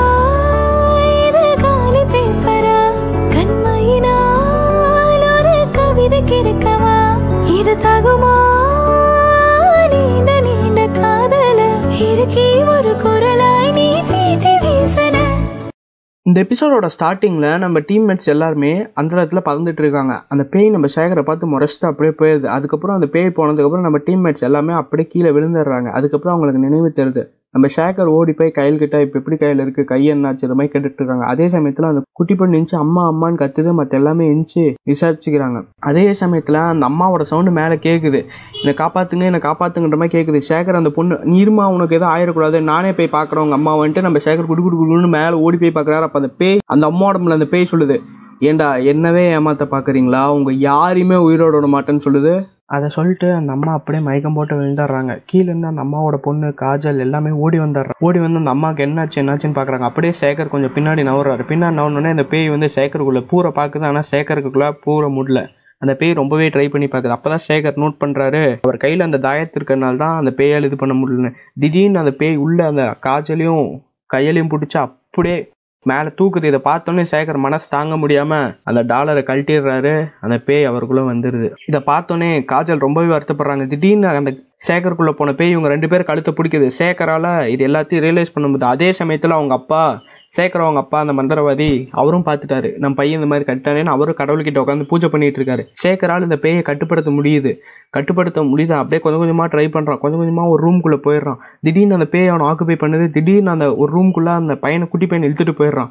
குட்டி பையனை இழுத்துட்டு போய் ஒரு பால் விளையாடுறான். அப்போ திடீர்னு அந்த சேகருக்கு அவன் சூழ்நிலை வருது. சூழ்நிலை வந்ததுக்கப்புறம் தம்பி இன்னார் நம்ம என்ன பண்ணிட்டு இருந்தோம்? பால் விளையாண்டுருந்தோம் அந்த குட்டி பையன் அப்போ தான் சேகர் புரிஞ்சு இந்த பேய்க்கு பால் விளையாடுறதுலாம் ரொம்ப பிடிக்கும் போல இருக்குது அதுக்கு அந்த சேகர் அந்த பேய் ஈஸியாக ஏமாத்துறான். இந்த ரூம் குட்டியாக இருக்கு. அந்த கிட்ட கிட்ட தான் பால் போட்டு விளையாடு பெருசாக நம்ம ஒரு வேறு ரூமுக்கு போயிட்டுனா பாலை ஹைட்டாக தூக்கி போட்டு விளையாடலாம். அந்த மாதிரி ஏமாத்தி அந்த கதவை எப்படியோ ஒன்று ஓப்பன் பண்ண வச்சிடறான் அந்த பேயை. ஓப்பன் பண்ண வச்சதுக்கப்புறம் பாலை தூக்கி தூரமாக போடுறான். அதே சமயத்தில் அந்த பையனை வெளில தள்ளி விட்டுறான். அதுக்கப்புறம் உள்ள அந்த ப அந்த பேய் வரதுக்கு முன்னாடி காஜலா கா சே- அப்படியே உள்ளே வச்சு பூட்டிடுறாங்க. சேகர் சேகருக்குள்ளே இருக்க பேய் அப்படியே அந்த ரூம்குள்ள கலையை கத்துறாங்க. ரூமை திறந்து விடு சே- காஜல். ரூமை திறந்து விடு காஜல். சேகர் சொல்கிறான் தயவு செஞ்சு ரூமை திறந்துடாதீங்க. எப்படியோ ஒன்று தப்பிச்சு போயிருங்க.